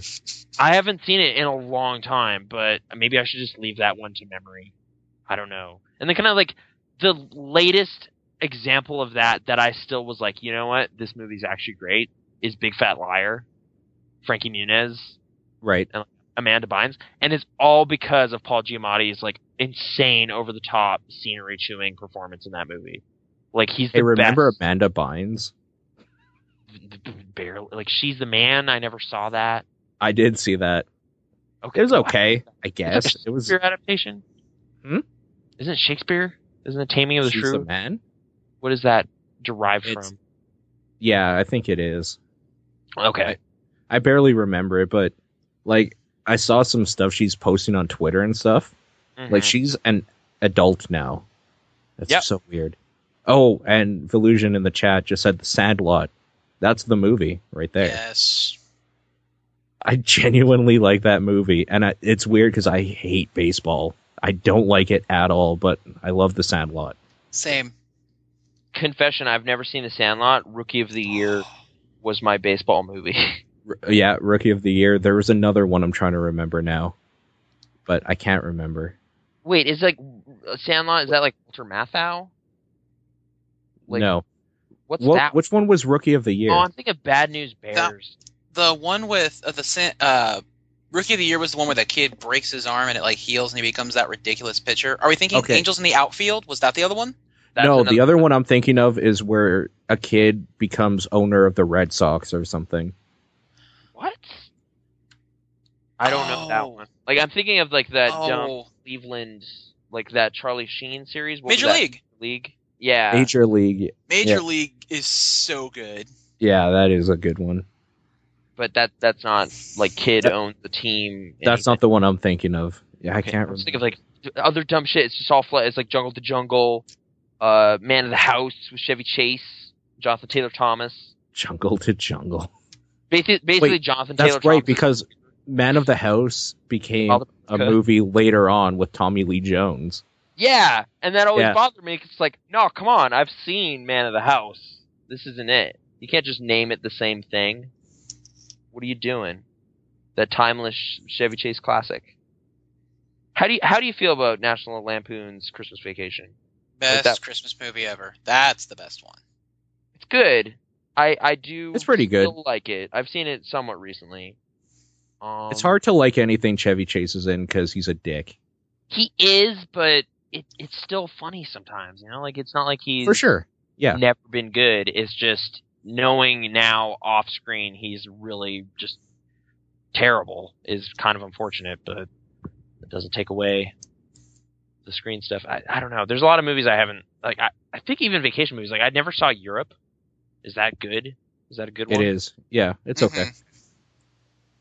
Mhm. Anyway, bad comedies, I guess, or well, whatever. '90s movies that, yeah, were targeted at. Or I mean, goes without saying, but Space Jam is right there as well. Everybody get up. Yeah, which, like, I mean, do people ironically like all of that stuff, or is it like, no, man, Space Jam? I don't know the nature of what's Like happening. pr- they probably ironically love it. That's why I like it cuz like watching it as a movie, it's terrible. I- but that was kind of the thing. Like, I would have it on the background and stuff sometimes. Like, I was like, I'm writing an essay, let's just turn on Space Jam in the background. That'll be awesome. And sure enough. But yeah, recently, like, I guess, what was it, like 10 months ago or something? It's like, let's sit down and watch Space Jam. And yeah, that was a, like a little bit of a mistake. what's It's your guys' like nine opinion? Sorry. but still. Oh, okay, sorry, what? What's your guys' opinion of A Christmas Story? Cuz I fucking hate that movie.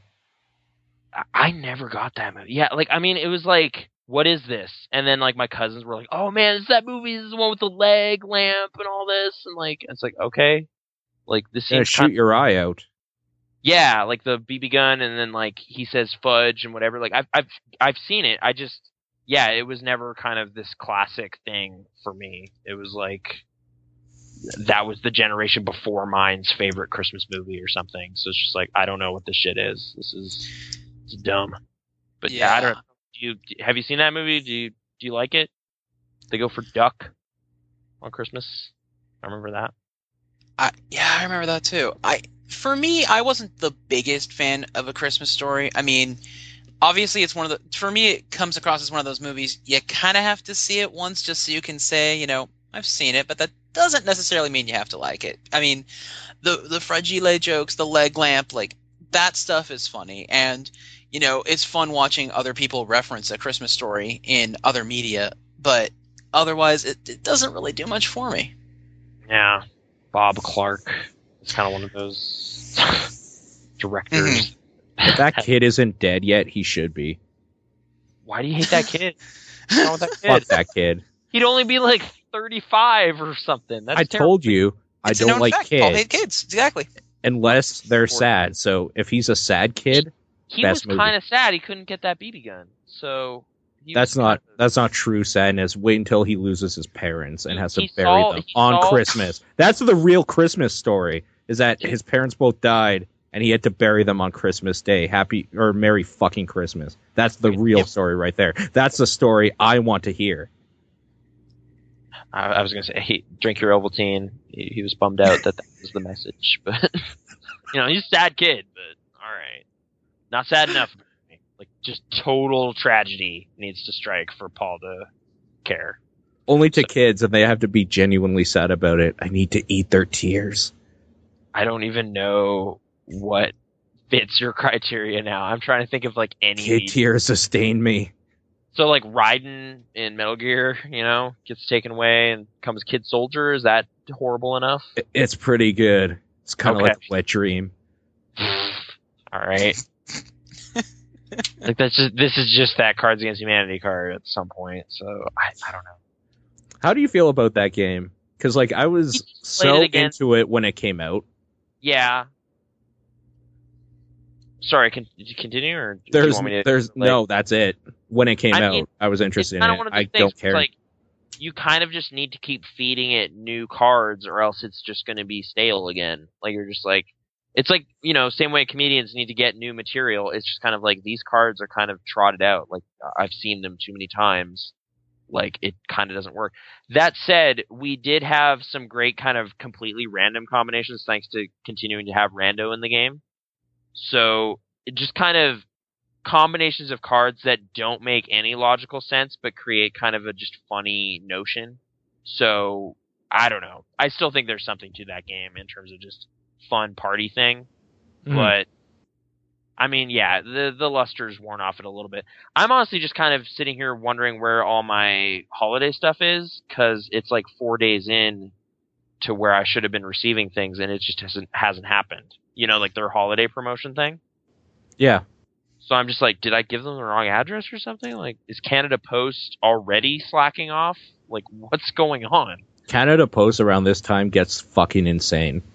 Okay, so they're just like buried in parcels, and they're just like, I don't, whatever. I remember one year when we had to do mail, they were saying like if you ship something through mail, don't expect to get it for like three weeks because they were so backed up.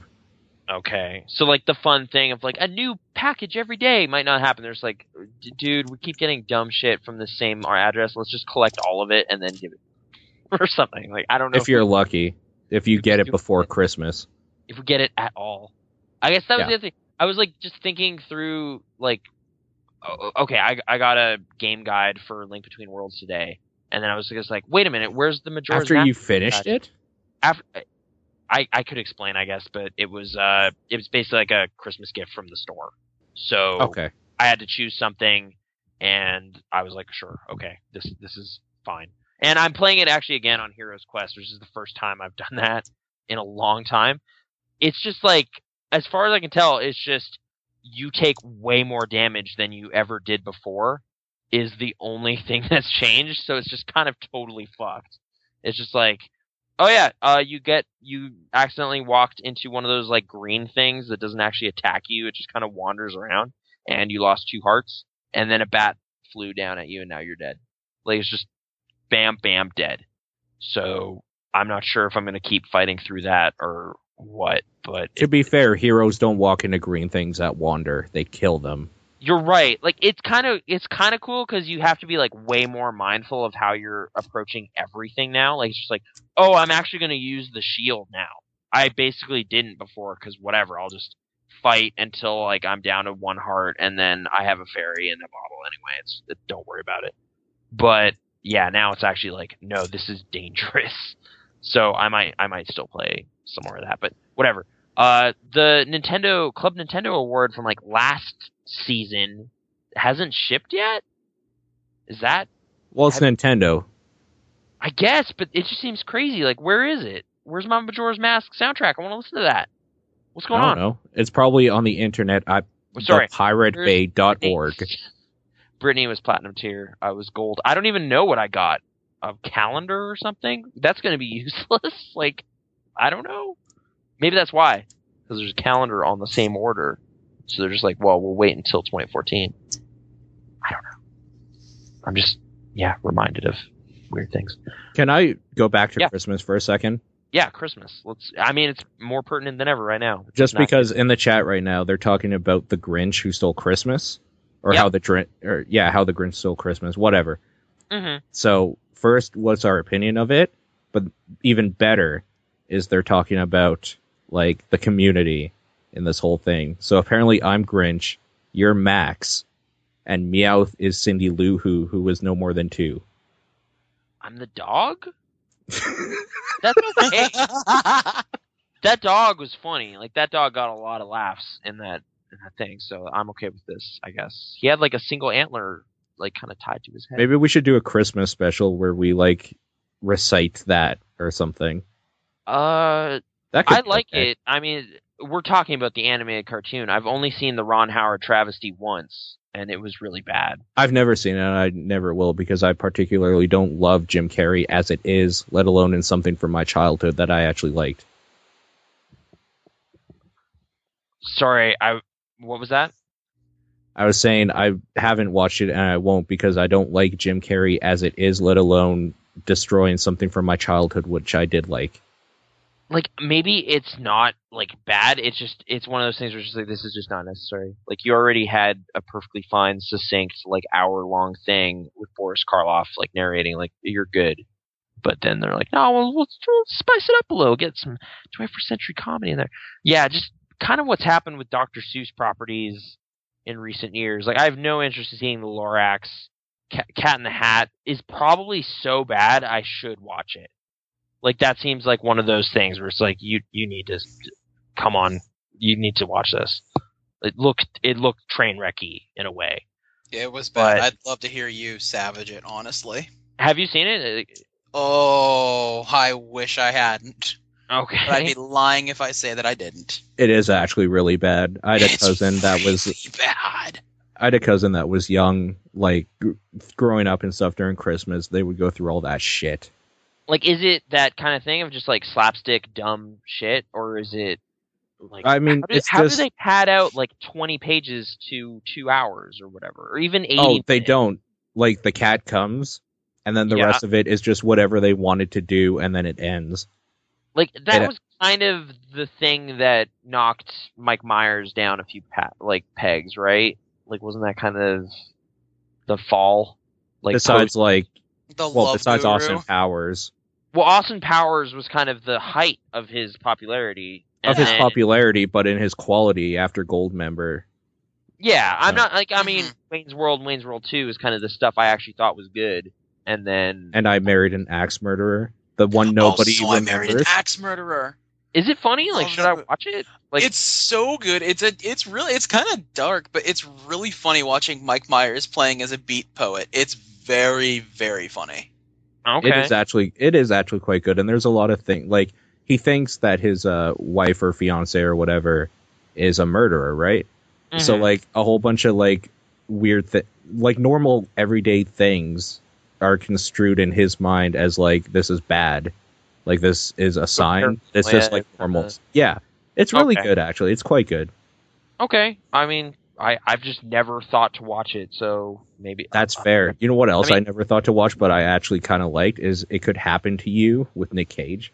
Okay, I, d- I did watch that as part of my Nick Cage like quests of late. But um, how do you feel about it? Like, did you check it out? I kind of like it. Like for a weird like chick flick type thing, it was okay because I mean, it's like really has- sincere in a way it has that it has the cage in it. So yeah, and he's got a cool mustache. You know, it's like he's not a bad. cop. He's a cop. Bridget Oh, is that the one with the cop, the lottery ticket, and the waitress? Yeah. Yeah, That that actually is a good Cage movie. It's, it's fairly watchable. I'm trying to th- like it. Kind of, if I recall, it kind of loses energy. So isn't Rosie Perez just annoying in it? Yeah, Is Oh, that no, kind of- like in general, yes. Well, yes, but in that movie, like that's her. Well, maybe that's the role she gets is annoying person. But yeah, I I seem to recall eighty minutes in or something being like, all right, I'm almost, I'm pretty much done with this movie. Like kind of before it was over, but sit sit it out, sit through it. Like it's based on Yeah. something, isn't it? Like one of those extremely, you know, elaborated on, like not actually. I don't know. I don't remember. 90s movies. This is just the, the thing we're talking about now. This is films from the 90s. Whether or not they were good. I- What were, okay, Mike Myers. We were talking about Mike Myers, Austin Powers. Yes, Love, sorry, Love Guru. Yes, I've, I've, that was the nail in the coffin as far as. I- Yeah, Love Guru was pretty awful. isn't Justin Timberlake in it? Yes, he is. He is a uh, hockey player, I believe. They he played for. I think they featured the team. It was the Toronto Maple Leafs. Okay. hmm The best Yeah. team in the league. Oh, I guess, That's- yeah. That's, no, sorry, no. sorry.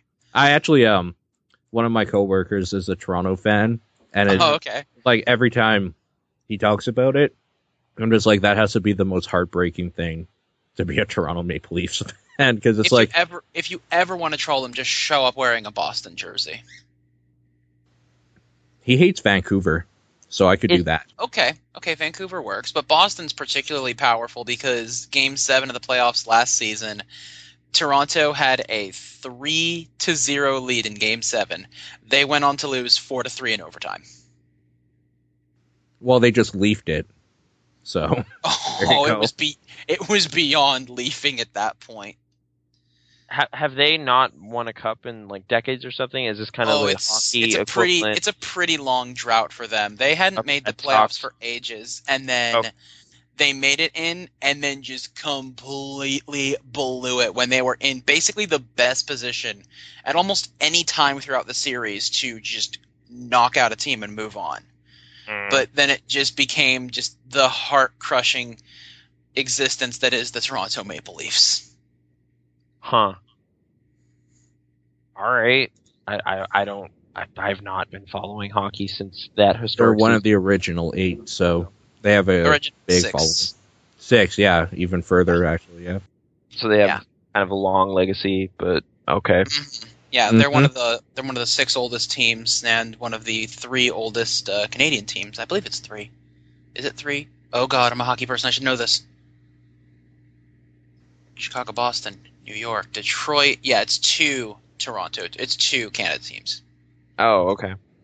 Yeah, it's them and Montreal that are the two oldest Canadian teams in the NHL. yep. Weird. I guess I would have thought it all started up here and then spread, but okay. I do not know about hockey history. I apologize. Um, wait.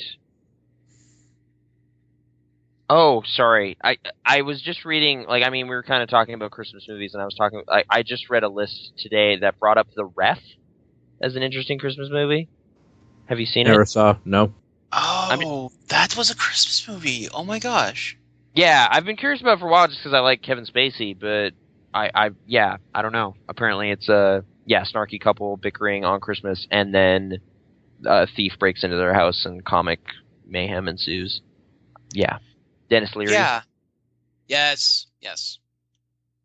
good or have you seen it? I I enjoyed it. My parents were also uh, rather big fans of it. They like a lot of the stuff that Denis Leary does. So, but it is very funny because you have the couple that's bickering, and he breaks in, and he's basically he basically becomes like a mediator for the two.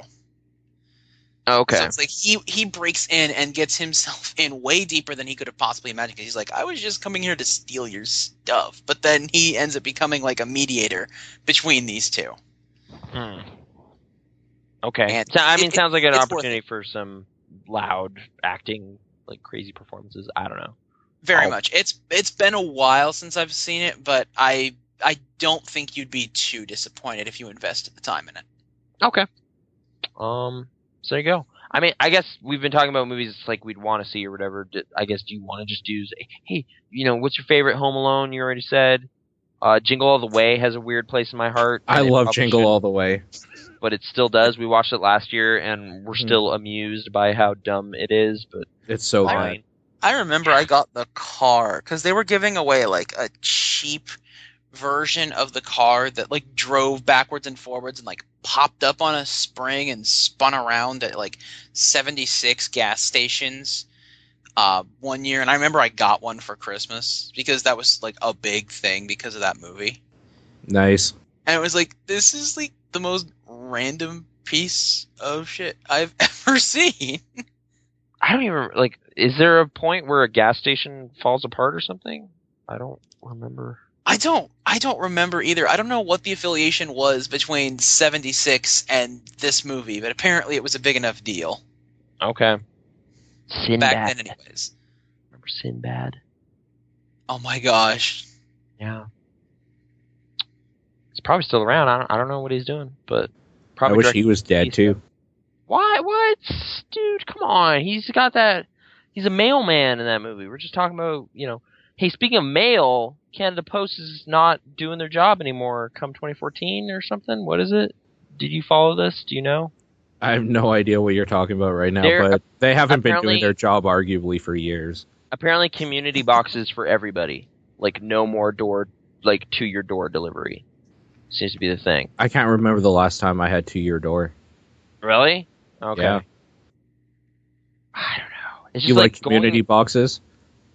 I, I've never had one, so I know what it is. I just never did that. And it's like to go, like to have to walk to get your mail. It's like, I already don't want mail. Like all it is is bills. So I don't even get bills in the mail anymore. They're all electronic.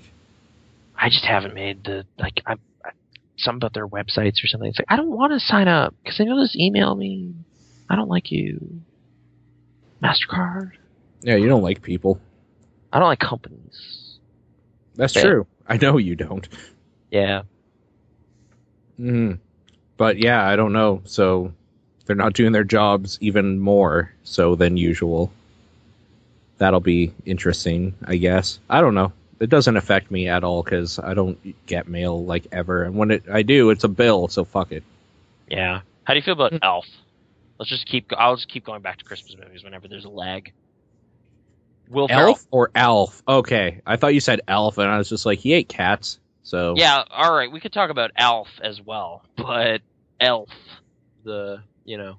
Will you know how I feel about Will Ferrell. I do, you don't like him?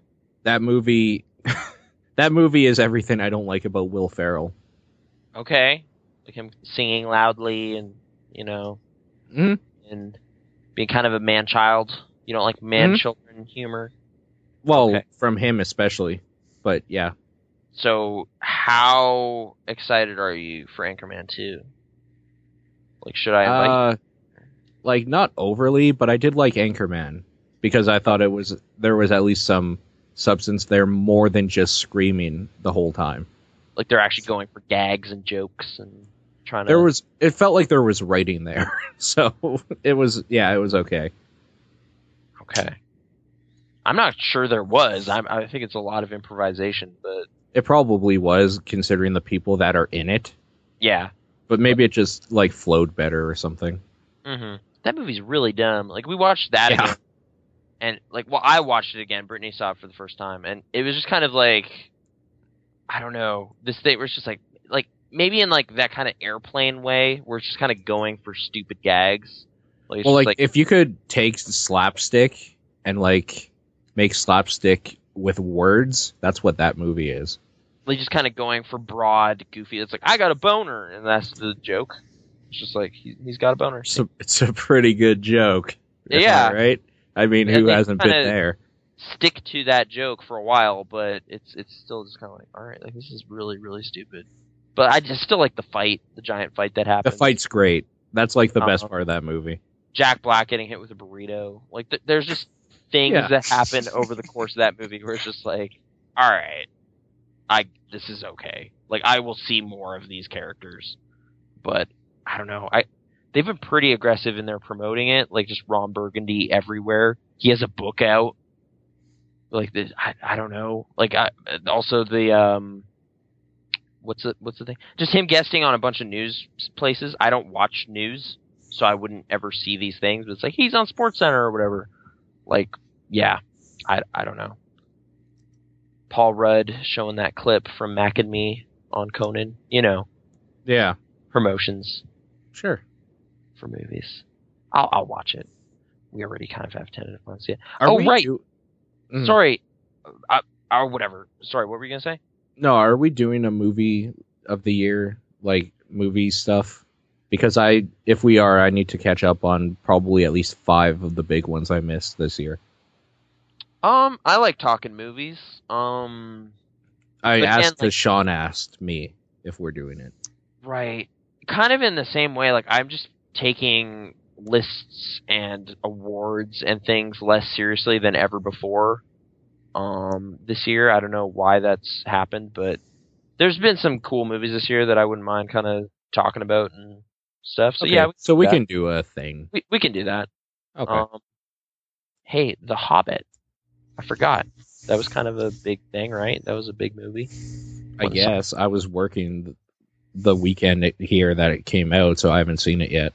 Okay, Tony, you seen The Hobbit? No, you know, I, I am one of the rare breed of people that honestly I can't get into the Lord of the Rings. I I don't know why. I I tried reading the books, I tried watching the movie, and it just just didn't do it for me. I couldn't get into it.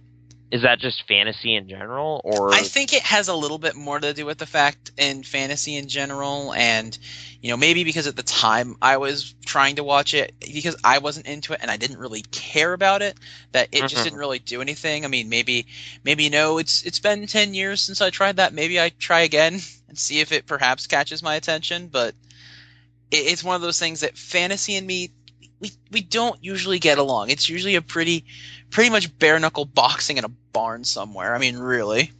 okay? I, I mean, but I'll give it another chance. I, I will I will not say that I'm I've given up on it, but it may have given up on me a long time ago. they are pretty long, and I guess like the books, I, I've kind of when I was first reading them, I definitely petered out a couple times before I just decided to read them all because I don't know they were that was the zeitgeist thing. The whole zeitgeist, you know, everyone's talking about it, kind of compels in weird ways. But yeah, Hobbit is different in that it's like a pretty short book, but it's drawn out a lot. I don't like that. Yeah. It's kind of weird because it's like it's like 250 like 300 pages or something like it is not a long read but they're But just it's still three movies. they're just obviously padding it out with stuff and like occasionally it's like well they have more to kind of delve into like they, it's very much treating it like a prequel trilogy to the lord of the rings. Like they're just putting in foreshadowing to the ring like more explanation of what gandalf's been up to because that kind of leads to sauron coming back and all this stuff. Like it's just like things that the book had no interest in because it's just like there are dwarves they want to take back their homeland and get treasure. There's a dragon. Like it's pretty simple stuff um and i kind of like that simple stuff. Like th- this is like the, doing classic dark middle chapter stuff with like a bunch of bad shit happening ending on kind of just the darkest note they could find which wasn't even one i anticipated as being an ending note. Like it was very much like oh really? You're just gonna not even have the thing finish up? And it's just like nope. See you next year. So in those ways i was maybe a little annoyed with it but i i, I think i'm i'm just gonna like i am legitimately impressed by 48 frames like what that does to fidelity of the special effects you're seeing on the screen like that's kind of just a cool thing to see so like that's just a technical thing that's not normally how you're supposed to appraise a movie but there is a scene where Bilbo is standing on like the biggest pile of gold I've ever seen. And it was like, this is so awesome looking. Like the coins are cascading in a way that just looked so cool. I was like, man, this is awesome. So dumb nerd thing. I, I don't know. Treasure, they do treasure hoards right in the Desolation of Smaug. And yeah, there's Which a they have to do. in it. Yeah, there's a big dragon in it. He has Benedict Cumberbatch's voice, but it's like modified a bit, and that's pretty cool. They drag that stuff out too. Like they just any opportunity they have to just like put more action scene stuff in it, they do, which results in some amazingly entertaining dumb things. Like there is so in the book they escape from the elves via barrels. That's a pretty uneventful thing in the book. They just they hide in the barrels. It's kind of a stealthy thing, and then they float down the river. It's kind of a bumpy ride, but nothing really happens. In this, there are orcs attacking them while that's going on. There are elves fighting the orcs, and at one point, Legolas pulls off like just what I can only describe as a combo that was kind of mesmerizing to watch. It is just like the dumbest twirling around, shooting two orcs with one arrow.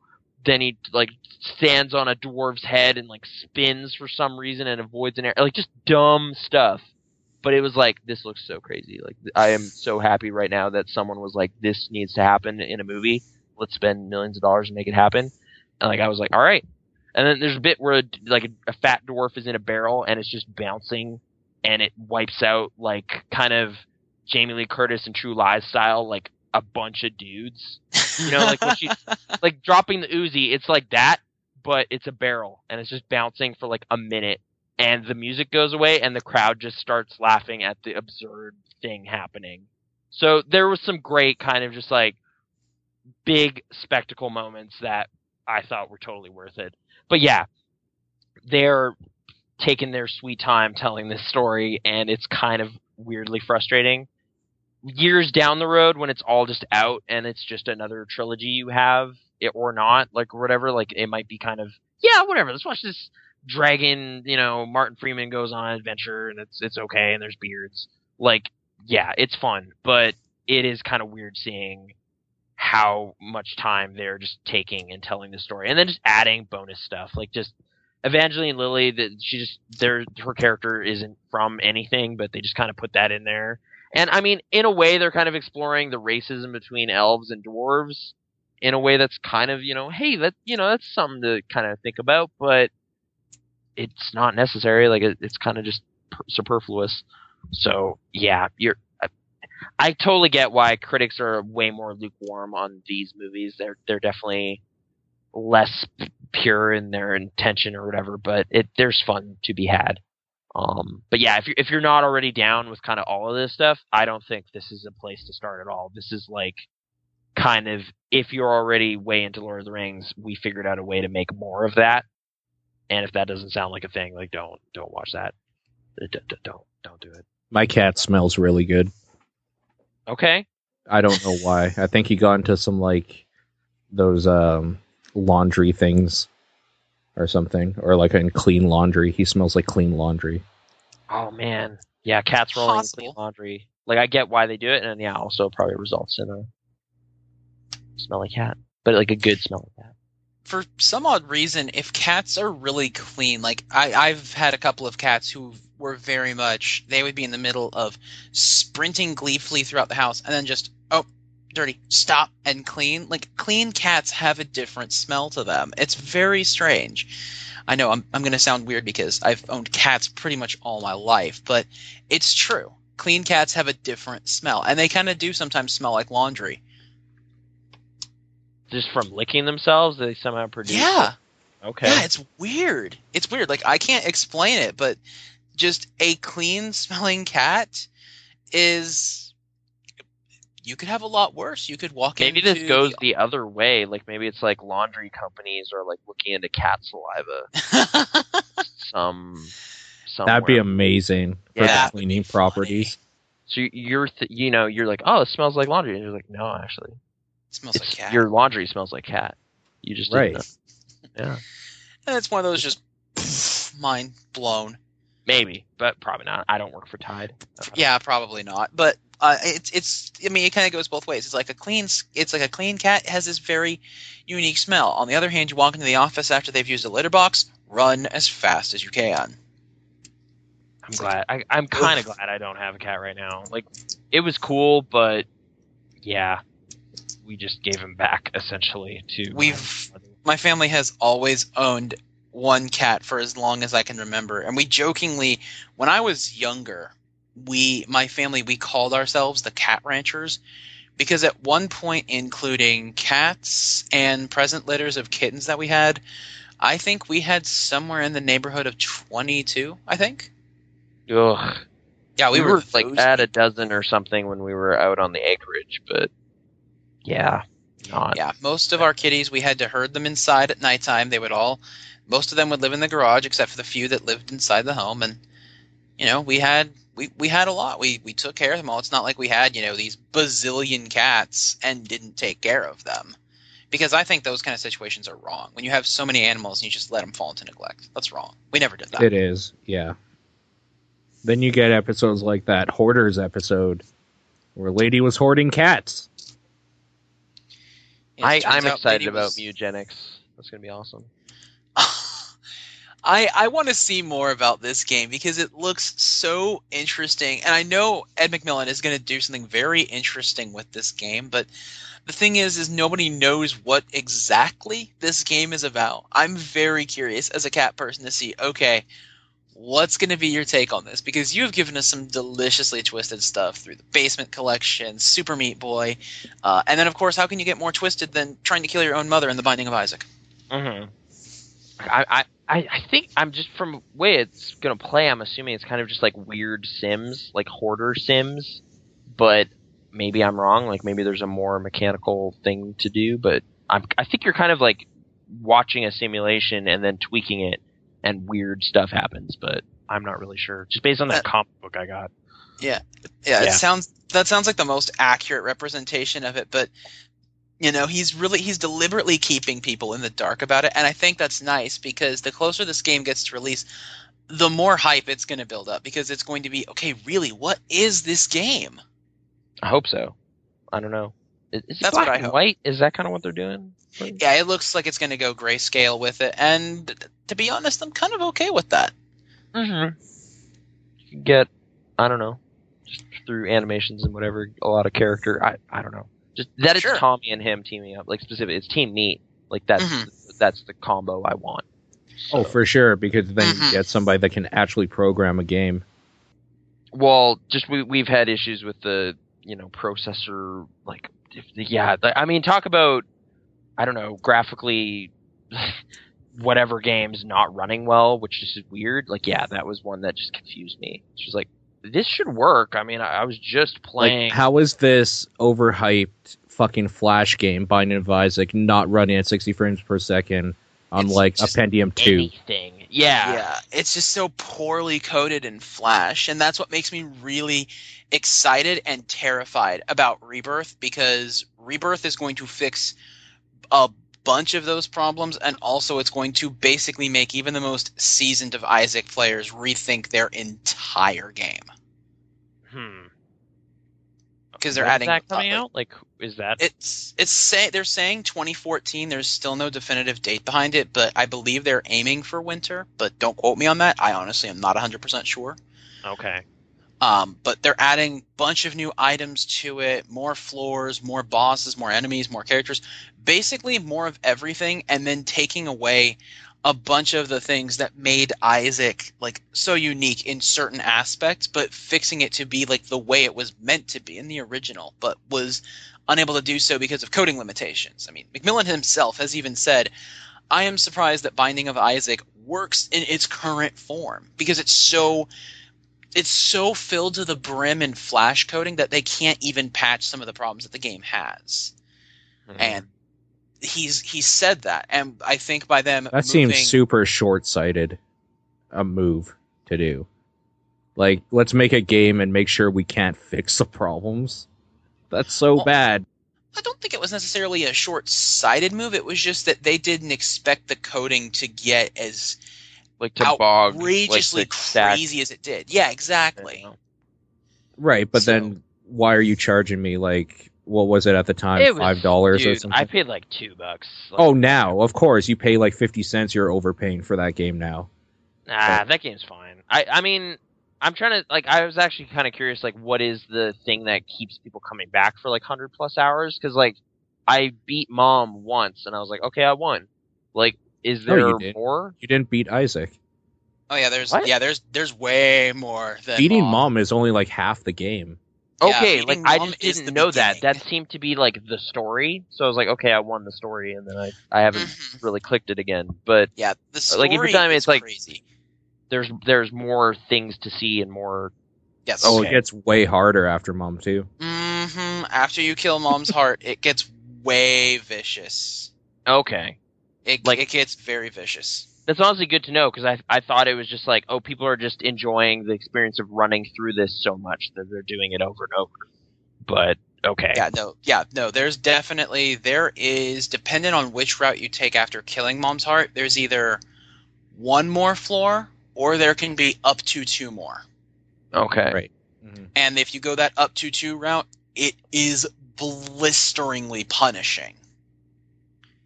But it's so good. Yeah, it's actually pretty good. I'm, Yeah. I, you're just being devil's advocate. Like what this is a little uh, not necessarily because. Like a little bit. The worst No, flash like- coding in my years of experience. Is like, no, it, that's actually true. I mean, Okay. you can still like something and it was made poorly. Mhm. I mean, people listen to our podcast. Yeah, I should buy a new mic or something. But, That's not what I meant. I don't know what you're talking about with that, by the way. like long-winded rambles about Christmas movies or what? No, Important no, stuff. People need to know that No. it could happen to you is okay. No, I was kidding. I was kidding about what I just said, and but what I said is what I was uh, meaning by that's not what I meant or whatever. For anybody that doesn't know, Nathan is a little critical about how he sounds, which I don't understand because I think it sounds fine. But I got this message In the other day. headphones, maybe. Anyway, Yeah, I got this message the other day where he's just like, I sound like I'm in a tin can or something. "Yeah, it's a tin is can." weird. It's like, no, you don't at all. It's like I'm in a submarine and you're, you know, recording it, and then I don't know. It, it We could sounds- add some like beeps and stuff to make it sound like you're actually in a submarine. well, it's kind of echoes or Yeah, like, just just hear that little background noise of the uh, the radar going off. That pop. you know, if, I, if I like. Did you like listen to something on speakers then, like in the car? I'm guessing. No, it was just uh on the on the home computer here. I was just kind of like, oh, this episode. I'm gonna listen to this bit where we talked about the thing, and I was like, oh God, this is what I sound like. It was just kind of this little thing. So More importantly, and I didn't ask you this before. Yeah. How do I sound? fine, like Oh, way okay. better than me anyway. So it's like, Okay. oh, I can Oh. breathe again. I should have asked you that. Or else like people are like, oh, why why is this you know weird long distance conversation? I don't know. We It's not meet long up. distance even. Yeah, we could just meet up. Yeah, just just drive on down and And then the fanfic comes true. Oh you weirded me out like telling me because I've never seen it, and then you're like, oh, I can bring some beers or something, and you're just like, that's how it starts. I was like, what? yeah, What are you it talking is about? how it starts. I didn't know that. I was just, I legitimately have. Uh, now I'm just not gonna come over. Like I'm just creeped out. So yeah, Game Dude's dead. Confirmed. you need to finish that though too. Like, okay, I don't know. We'll we'll talk after about proper scheduling business, but okay. Yeah, for sure. Anyways, okay, so um, yeah, no, Binding of Isaac's fun, fine. Like it's fun. I have fun with it. The few times I do play it, I have more fun watching people that are re- like decently good that know what all the power ups do and like how to game some things and stuff. Play it. I have more fun doing that than I do playing it myself because I don't know any of that shit. I'm not going to learn it. But It's really fun watching the. Uh, I don't know if you've heard of it, the Binding of Isaac Racing League. I haven't heard of that. I've been watching Oh man. Lion- Northern Oh. Lion on YouTube. Okay, okay. Uh, the Binding of Isaac Racing League, it was something that was done not too long ago. They wrapped up, I believe, about six weeks ago. But what they did was they got 32 people together who play Isaac like really, really well. Put them in a regular season that was basically like an NFL style schedule where each person represented a team and they played these people. And they did playoffs where they did races to beat the game in a best two out of three format as fast as they could. Is this what Boiler Room is? Is This that is what Boiler is, the Binding of Oh. Isaac Racing League. It's run by uh, Crumps 2, actually. okay? Okay. So he Uh-huh. did he did a phenomenal job with that. But that's where I learned actually how to play Isaac quite quite well. Aside from watching a couple of other people like Northernlion, Lion and Lethal Frag and people like that. Like I watched those guys, and from there I kind of learned how to play the game, and I I owe a lot of my knowledge in playing Isaac to that. Okay. But watching top level people race through the Binding of Isaac in an effort to kill Mom first in a best two out of three is it can be really, really riveting stuff. I've I've heard discussion of this stream and it being really cool. I just I didn't I, I haven't checked it out personally, so If okay. if you're even remotely interested in Binding of Isaac races, like that is the place to look at is the boiler. okay. Cool. Yeah, I don't know. I didn't have What much was that? more to Wrath say of the about Lamb? Isaac. Is that the uh, okay. Yeah, Wrath of the Lamb is the expansion. And do you have that by chance? I do, yeah. Okay, so that's the thing. If you didn't have the expansion, then basically you were done with the Binding of Isaac. But since you have Wrath of the Lamb, after killing Mom's Heart is basically just the beginning. Okay, so they've they've added stuff. s- Okay, I- I Mhm. was more, true. I thought it more just had items, more new trinkets. yeah, but if there's more like bosses or something, then that's Yeah. something to shoot for. Definitely. And Rebirth is going to just make it even crazier just because of some of the things that they're changing, some of the things that they're fixing. Because it'll be interesting watching people that originally could game pieces of the Isaac system. Like, they're not going to be able to do some of those tricks anymore. Hmm. Okay, I, I have pretty limited knowledge of it. Like I've just done the vanilla thing, so okay. Yeah, no worries. No worries. It's it's still a good game though. I love it. I've it's probably one of the few games in my Steam library that I've obsessively looked at and gone, I am going to platinum god this game. Which is beating everything, collecting every item, beating every character with every character. Is that like to get all the achievements, or is that Yeah, Platinum God is basically getting every achievement, finding all 198 items and all the trinkets, as well as beating all of the final floors with all of the characters. okay? It is vicious. Good luck. I don't know. That sounds. I have it. I'm sorry. I'm sorry. I'm not trying to be the show off. I, I, I platinum got it. It took. oh, you already ages. did. Oh, okay. Sorry. Yes, it, it took me about 230 hours to pull it off. Okay. Okay. It's time sink. Hmm. This is kind of.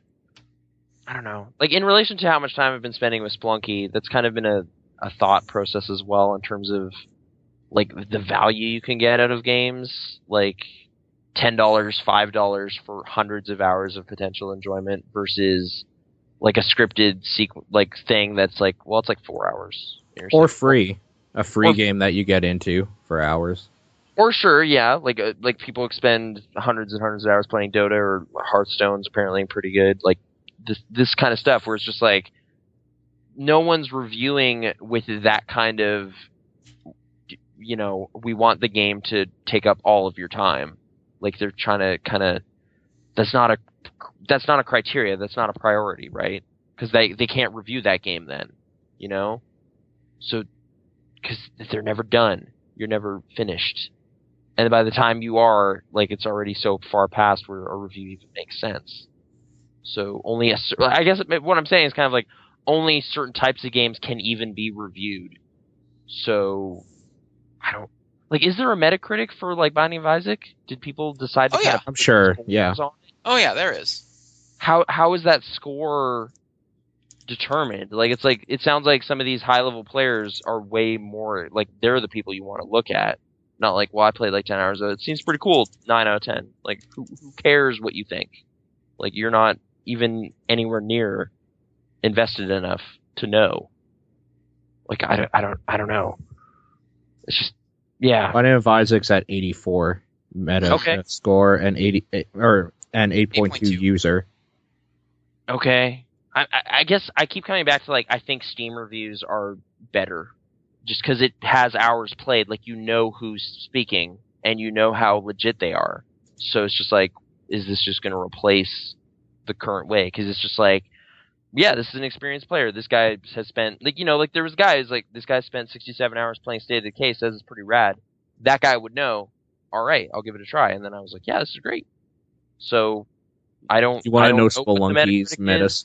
Do you want to know Spelunky's Metacritic? I guess, but who- like, 64. really? No, it's 90. Okay. Yeah, it's one It's of the right up- higher. Rev- it's one of the higher reviewed PC games of this year, actually. it's right there with Brothers. I mean, that's kind of the weird thing. Like, I mean, people look at that as kind of like this positive thing. I was like, man, there's so much variety in the world of video games. But at the same time, it's kind of just like, unlike films, uh, even even with film critics, like I start to care less and less about what they think. Like, is there any place anymore for this like elite group of super enthusiasts that we look to No. for their opinions, or No. is it just like, nah, whatever, like who cares? Like I don't, like I don't. Whenever someone says like, well, IGN gave it nine point five, they don't say a name. It's just IGN. Who is that? Like who actually wrote it? I don't know any people from there. You know, like so it's. I don't know. Like I am. I'm kind of. I don't even check Metacritic at all for anything anymore. Like I mean, Steam rolls it into the thing. Like it's just there right on the dash for you, but it kind of is in insignificant number now. It's like sort of meaningless because I don't have enough information from who is providing this. And I, that was kind of a thing I was thinking back on, like to a decade ago. Like I went to our local newspaper for a job shadowing like assignment, and was kind of asking around. Like, it's like, oh, this is this is the guy. This guy that reviews video games. Kind of was talking to him, and through that conversation, found out like there's he doesn't finish like almost anything. He has no time to do that you know he doesn't finish the games but he has to write reviews because that's just the way it is there's deadlines and stuff so his five out of five for silent hill 3 is kind of worthless now because he probably didn't even finish it and that was kind of just weird thing where it's just like well this is like a published dude who's sharing these opinions and kind of speaking authoritatively in his writing but isn't being transparent about how knowledgeable he actually is on this subject I don't agree. You have to finish games though to be able to rate it because I could play Well- play an hour of a game and know that's fucking horseshit. I'm not going to play to the end because it might jump up one extra point because the ending is okay. Well, for me, it's not like literally putting like I mean, not able to express any kind of opinion on it because I would be a huge hypocrite then because I was like not into what Far Cry Three was putting down, but I had barely touched it. It was just like what I was seeing in like an hour of it or whatever. It's more like what I mean is I didn't then put like a number on that and like was saying I am an authority figure on this topic I, what I say is important. Don't buy this. Whereas like that seems implicit in putting a review score next to your thoughts and publishing it as a review. You know? The only problem I have with the Steam thing though is like that bias is immense. Because it's like, of course they like this game. They put 60 hours into it. Why would I trust his opinion? Well, like they're already they drank the Kool Aid, you could say, or something. Like they. well, because it's but like, of course, of course, he says it's worth why. playing because he just put 200 hours into it. Like, if he doesn't say that, he's a fucking retard. I guess I'm not even like reading at that point. It's more like someone somewhere was compelled enough to p- spend this much time on it. That's interesting. Okay, as opposed to enough. like you know i don't know what how long this person played or what they did but they gave it five out of five i don't uh, you know like what is that It's But if I don't know who that person is, like, what do I care? Because they also probably loved NBA 2K14 or something. Like, there's no basis of a comparison there. I'd rather just find the person that has, it's like, kind of game to game. You can't like It ever is. someone and be like well i don't really like basketball but if this person says nba 2k14 is really cool i guess i'll check it out. Like it's at some point it's just like do you want to play basketball? No. Well don't don't play a basketball game like it's I found, probably like, let's probably- talk about Giant Bomb for a second. yeah okay. I found my tastes seem to go way more in line with Alex than a lot of other people there recently, and that's weird. Like I know that he'll like sports games, and I know I won't. But like for the other stuff, he's just like, no, I wasn't feeling this, and I usually agree. Or like he likes something else, and I do like it as well. So like, it's weird because he's probably like my least favorite of all the people that work there, but my opinion lines up the most with his. Okay. I guess I, That's strange. I'm trying to think what like what has he reviewed recently other than kind of some sports stuff. Well, they always give him the games that are not AAA titles and they think are shit. And those are the games I usually play because they're cheaper and I'm not going to shell out $60 every week when a game comes out. Mm-hmm. So maybe it's just on that basis. But like, I find I barely ever agree with Brad, if ever. Like, every now and then I do with Jeff and so on. But like, I seem to agree with his opinion most. So okay. if he recommends something, I'm usually game to at least look at it. I guess are you looking at reviews or like quick looks and bombing No the reviews, because quick looks are a completely different thing. I for that I don't even have to listen to them talk. That's just like the icing on the cake. I watch the game, and if it doesn't look compelling, like Samurai Gunn doesn't look fun at all to me, so I know I won't get it. Yeah. Even though like they had a blast and it was fun to watch and listen to them play it, I know Mhm. that from the gameplay that like unless four of us were able to get together and like maybe pool money for the one time use of it, like I will never play that game because I'm not going to pay money for it. That that is kind of that weird thing that's happening with like yeah, there's like two high profile local multiplayer games, Towerfall and that. And it's just like I don't think I can ever experience this the way it's meant to be played because I don't have three people that would be way into this.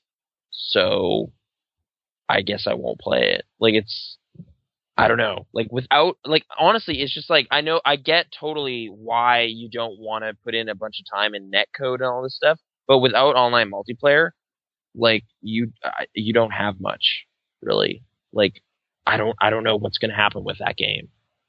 Like either of them. It's like uh, yeah, like right away when it came out, I was seeing people kind of outcry like why isn't this number 1 on Steam? And I was just like it's not it's never good. What do you mean? Like this this is for like almost Like, almost why would it be even in the top like hundred? Unless Yeah. everybody on Steam somehow has three other people around all the time to play it. There's no way you can give that game over like maybe a five if we're using a number system out I of ten. again kind of coming like back to my kind of just questioning of the reviewer elite kind of thing like if you're in an office of people who play games you have the perfect like recipe for that to work right so which like, is totally like unfair to the real consumer. like completely unrepresentative of the audience they're ostensibly making content for That's actually why Destructoid was always the best site for that sort of stuff. because they're split up across the country across the world. Yeah There's yeah, a lot yeah. of them in other parts of the world. So everything they review, they review by getting either copy sent to them or like a code and they have to sit there alone in their house, maybe with like a friend that comes over or like their significant other or something, and that's Right. it. That's so they're the- like the- more like you Consumer know relatable friendly. gamer kind of setup than the kind of we have an office full of dudes who love games and we're gonna play Samurai Gunn and you're just like yeah, because then those people happen. could be like, Meg was awesome because we had 32 other people ready to play it to review it. It's like that's Yeah. not ever going to happen. So you're a fucking idiot. Yeah. Like it's like I don't know who this serves now, but okay. Like given this long list of provisos, I guess this could be really cool. But I that's not gonna that's not gonna be a thing. So yeah, I I don't know. It's it's kind of too bad because like playing it at a convention, like Towerfall is really fun. Samurai Gunn is fun in its own way too. It's just like this is this is just not going to be a viable entertainment option for me unless like I go out of my way to like make meetups happen. Like that's the thing people do. It's like, come on down, we'll play some Mario Kart. We're gonna play Smash Brothers down at this pub. Like, it's just like that is cool. I just I can't. I don't know. I haven't done that. Maybe I should do that. But- Speaking of non-viable entertainment options, I got three extra things on Steam for Contagion, so we could play that. Contagion. Yeah. It's that game that I decent. Oh, the like, within Garry's Mod game. what? What? What is you're, like Contagion? I'm just thinking of the Steven Soderbergh movie. Like, what are you? It's um, think Left 4 Dead. Okay. Only if an indie studio made it, based on a Half Life mod. Oh, okay. Yeah. So we could do that. Okay. We could play that. I Yeah, I mean, I could give it to you for free because I have three extra things for it. So Sweet. Yeah. Let's let's do that. yeah, it probably won't go well because that game isn't that great. That's too Even bad. I, Are you I was sure? I was super into it. Maybe it's more fun though with multiple people. See, It- so Well, I was super into it at PAX with three other people. hmm It, this is one of the things that like I tried it by myself when I got it, and it's fucking terrible. So it will be fun with other people, but we got to find those people. right. So people hunt for Contagion 2013 continues. Okay. I I mean, yeah. Now, now I'm just thinking of like other gaming experiences that were like, well, it's fun if you have someone else there. Like, I think that's kind of one of the reasons I thought Resident Evil Five was bad, because it's like, well, if you're not playing co-op, this is not a good game. Even when you are playing co-op, it's still subpar. Well, it's just like an action game, whereas others were like trying to be at least a little scary or like I, I don't know, have Yeah. tension in it. Like it's just this is just a bad Gears of War approximation from Japan. it's We could play six. I've never played six really. I haven't played that through demo. it either. Yeah, Okay, I I'm game for looking at it. Like I I've heard bad things, but at the same time I've played through all the core ones. Well, except I skipped three, like we talked about, which might have been a mistake, but. Gaiden was still one of the best ones, and Survivor. Okay. That's not true at all. But Gaiden was the one for the was a- Game Boy Color, wasn't it? Yeah, it was. Every time you encounter a zombie, it goes into like a first person weird thing where you have to punch them or shoot them with an aiming reticle. Wow, that's that's awkward. Like you know in those old uh, flash based dark games and stuff where there'd be a bar at the bottom and a bar at the top sort of thing. Mhm, Like, for that's what you- accuracy and for power. It was basically that. Wow. So good, right? and I thought the Resident Evil version of Time Crisis was awkward. Oh, awkward. But it had Barry in it. And Leon. So then it all so then it's okay. Pretty much. Barry's one of the best characters in that series. It's like this game's awful, but it has the best character of the series in here. Therefore, it's redeemed. Yeah, it makes no sense too, because Barry, it depending what your ending is for Resident Evil One, Barry's dead. So I don't know, whatever. Well, one of them can't be canon then, but So let's say it shows Capcom doesn't care about canon with Resident Evil. yeah, the canon is the good ending where you save the other person. Like if you're Chris, it's Jill. If you're Jill, it's Chris. From the jail cell, you blow up the thing, and Wesker quote unquote dies, and then so gets best possible. Yeah. that's the canon one. Everything else is just like actually You the good ending one. The good one is when you don't save anybody and you don't blow up the mansion, and then the tyrant still lives because Jill at the end in the cutscene takes her hat off for the first time. so you're just like, I need to see that hat come off, and it does, and then the tyrant shows up like a shadow sort of thing, like the end of a movie where it's like, oh, something ominous is going to happen because he's still there, and then it cuts to still dawn, the best outro song credit sequence ever.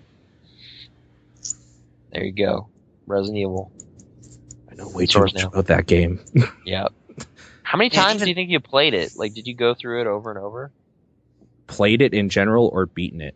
Be- like credits roll or something. Like probably over thirty, less than fifty. Wow. Okay. I'm like probably like five or something. Like that's fair. Yeah. Okay. Yeah. Cool. Time for questions. Games. Yeah, let's go to questions. Meowth hour, as we like to call it, I guess. That's we me. should do that theme song. Yeah, yeah. we, we already kind of drafted a version of it. It was like half a girl, half a cat. Half a cat. knows it's Meowth. Which doesn't rhyme. Like yeah. Does it have whatever? Work in progress. I don't know. It just seems like it ought to, but okay. Half a girl, half a cat. Everyone knows that she's all that. There, see exactly. That's that's what I'm going for. okay. And rhyme. You need it. Okay. What do we got? Have to. Yeah. Maybe we'll actually make that thing. But let's let's start this off here. Hey Paul. Hey Nathan. I recently went to go see The Hobbit Desolation of Smaug, and it was awesome. Well, mostly the part where they saw the dragon, but you know. And uh, I went to the theaters, and I wanted to ask since you guys are like movie buffs. Paul, why do you hate the theaters? And Nathan, why do you go to movie theaters to see movies? Um, Want to start or should I? I'll, I guess the order of questioning was ask you first, so I guess go. Answer. Okay. I hate the theater because I don't feel many movies, if any, are worth the price of admission, and let alone the price of admission having to be corralled into a theater with a bunch of annoying people everywhere. Hmm. Whereas I think I like the crowd experience for a movie. Like, I don't know, like the audience laughing and enjoying like the bouncing barrel, or dude going "What the shit" at the end of the movie when it cuts to credits during a thing. um, it's like, yeah, that was a part of the experience. That was an experience I had with this group group of people. Um, I don't know. I like that, so I'm willing to pay for that. And yeah, even though it's like weird, you know, 3D goggle, like 3D glasses, and kind of a. That said, though, 48 frames is some of the smoothest, like best 3D I've experienced. It's just you don't even think about it. So I don't know. I, I I've just been doing it for quite a while. Like since really, let's go back in time. Uh, summer 2001. I just was like, wait, I can see the movies because I have money to see them. This is great. And then I just went to the theater all the time and I just kind of got a taste for it. And here I am, like 12 years later, still doing that periodically. So, yeah, I don't know. And, you know, I, I meet up with a friend of mine who's also way into movies and you know, Brittany comes, and it's just a little social experience. You just go out and see a movie. I like it. Yeah. So there you go. It's it's still overpriced. I don't enjoy some of the food stuff. That said, that that experience I kind of described with the Carrie VIP thing, I actually liked that. That was kind of cool. I wish they had something like that near here. Um, just com- more comfy seats, and you get like poutine or something. Who's gonna complain about that. So yeah, I don't know. There you go. What about and you, yeah. Tony? Theater, yay or nay? Uh, the thing is, is that I it when it comes to at least the theater, I it depends really on the movie because most of the time, if you get lucky and get a theater where there isn't a lot of people for a movie you're really keenly interested in, it's actually kind of nice. Like for instance, earlier this year, I went with my parents to go see the 3D re-release of Jurassic Park in theaters. Nice. There were yeah. only like half a dozen people in the theater, including the three of us. And then a little bit later, like a bunch of other kids showed up, and it was like it wasn't terrible because that movie scared the crap out of them, and they all ran out.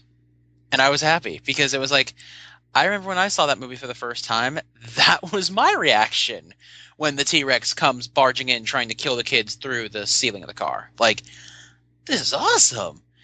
Um, but for me, the problem is, is there often isn't enough movies out there that I go, I want to go see that to go spend the money on. And then most of the time when I wind up getting there, it's like, oh, it's filled with people. I don't like people. You know, cell phones out. It's like, turn your phone off. And then you get beamed upside the head with a barrel of popcorn. It's like, why did I even bother spending the $9 to come out here to come see this movie? Yeah, well, it's like thirteen dollars here, but uh, We Yeah. usually hit mat- we usually will hit the matinee screenings. I will so it's usually a little bit cheaper in that front, but most of the time like I, I, I probably went to go see more movies this year than I have in the last few years. But that being said, there were still a couple movies I really wanted to go see, but uh, will probably not get the opportunity to, or they're already out on DVD.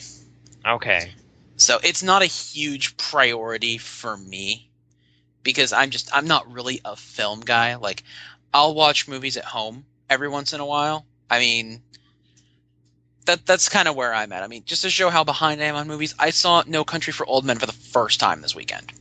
okay, Nice. six years ago. Yeah. Yeah, I'm the outdated person. I like that. I watched Fargo again this week, but eh, yeah, yeah whatever. It was a fun it was a fun double feature of movies because we had I think a free trial weekend of IFC or something and we normally don't get that as part of our uh, TV. We got to see it was No Country for Old Men and then Blazing Saddles.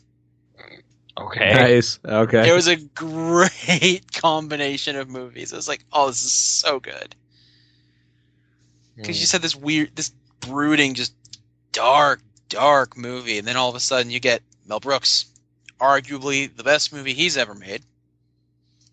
Yeah, I guess that's ar- that is arguable at the very least. So Definitely. okay. I like Okay. that- what is that one? High anxiety. I have weird affinity for, but no one likes that movie. I don't know. It's a Hitchcock parody one. It's okay. Anyway, Next question.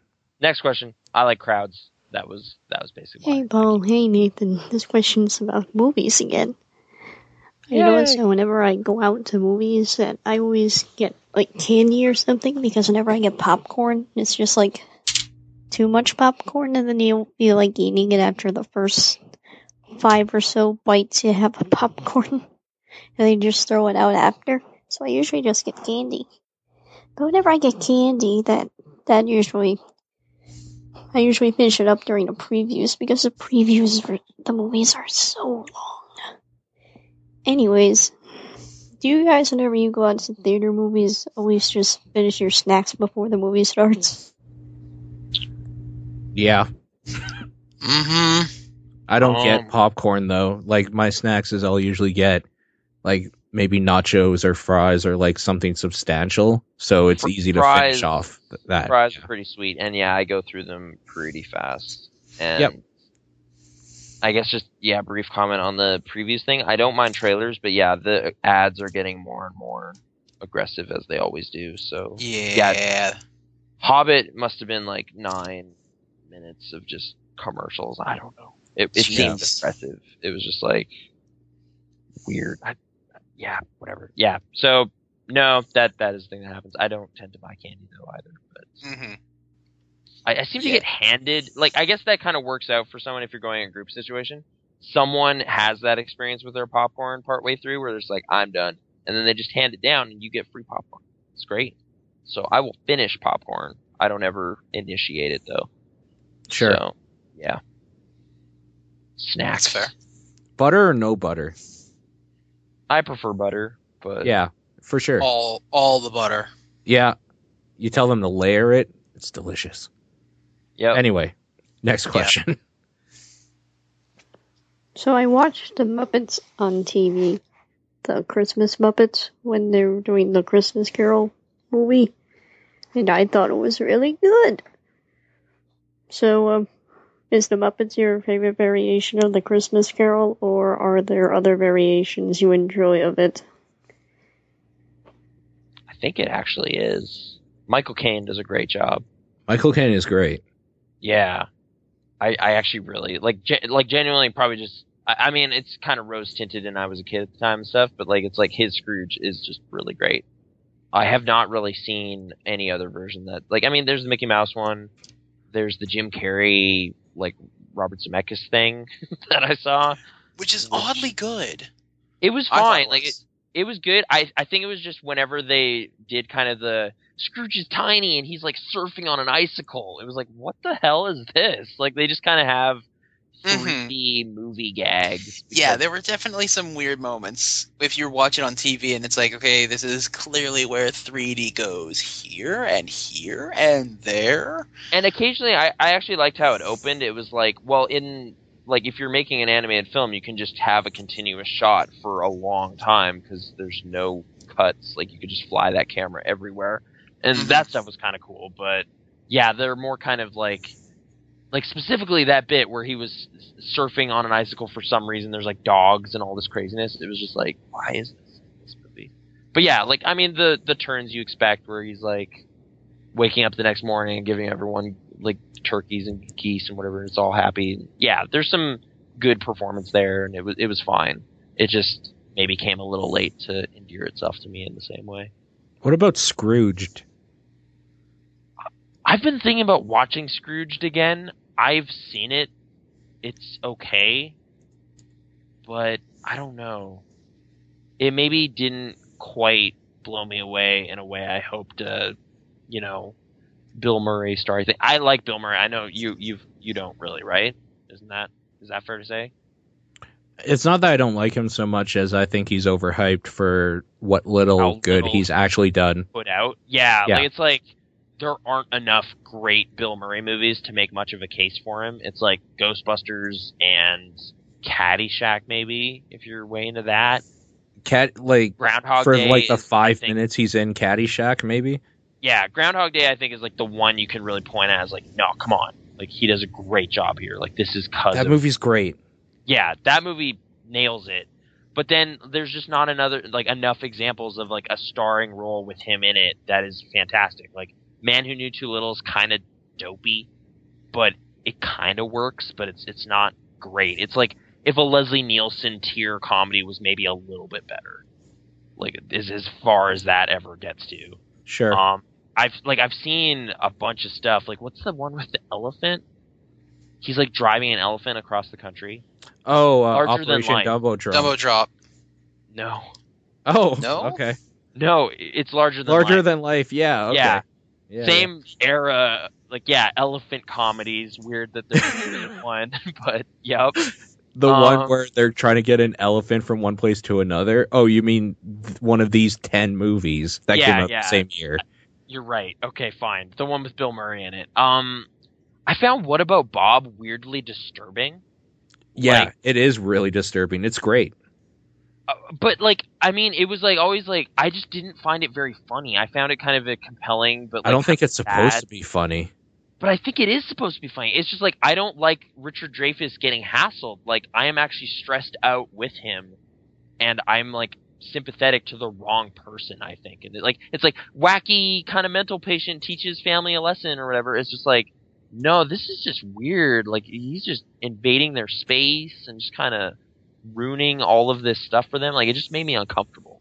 Like, we can even when I was, agree like, though that like Bob was a piece of shit, right? Like he needed to die. Well, he needed like actual, like a lot of help, and not just like wacky. Which death? The sweet, sweet release of death would have given him. No, man, throwing dark every opportunity. But okay, whatever. I did not like laugh and enjoy that movie in the way I was intended to. So yeah, I no whatever. I, I guess bottom line, I wish Bill Murray was in more like great movies, but he kind of isn't, which is too bad because it's he's got a long career. Stripes. I don't get oh, the love around Stripes right. either. Sorry, Yeah. what? No, I was like, how did we even get to this? And then I remembered Scrooged. Yeah, That's as why. Christmas, you know, and version of that tale. I, I think it, it is on Netflix. I will watch it this season and look at it again. But um, yeah, I don't know. It's uh, yeah. I mean, I, on, on paper, it's like you know, Wall Street businessman is the new Scrooge. It's like, yeah, all right, that makes sense. Like you know, this scrupulous, like you know, dastardly, heartless dude. Like that. That is the 20th century version of that at the very least. But um, I don't know. It didn't quite all work out. Isn't Karen Allen in that movie? I think so. Yeah. Weird. I, just outside of Indiana Jones, I don't see her in things often. So I, whatever. Okay, there you go. Um, yes, the Muppet version is great. Do you guys like that one? I, I kind of just jumped. Yeah, on Mike no. Caine's- Any anything the Muppets do, even like when it's a version of a Muppet thing, like the last movie was, they do good. So I guess. I was gonna say there's the Gaga like Muppet thing. There's a Yeah. special.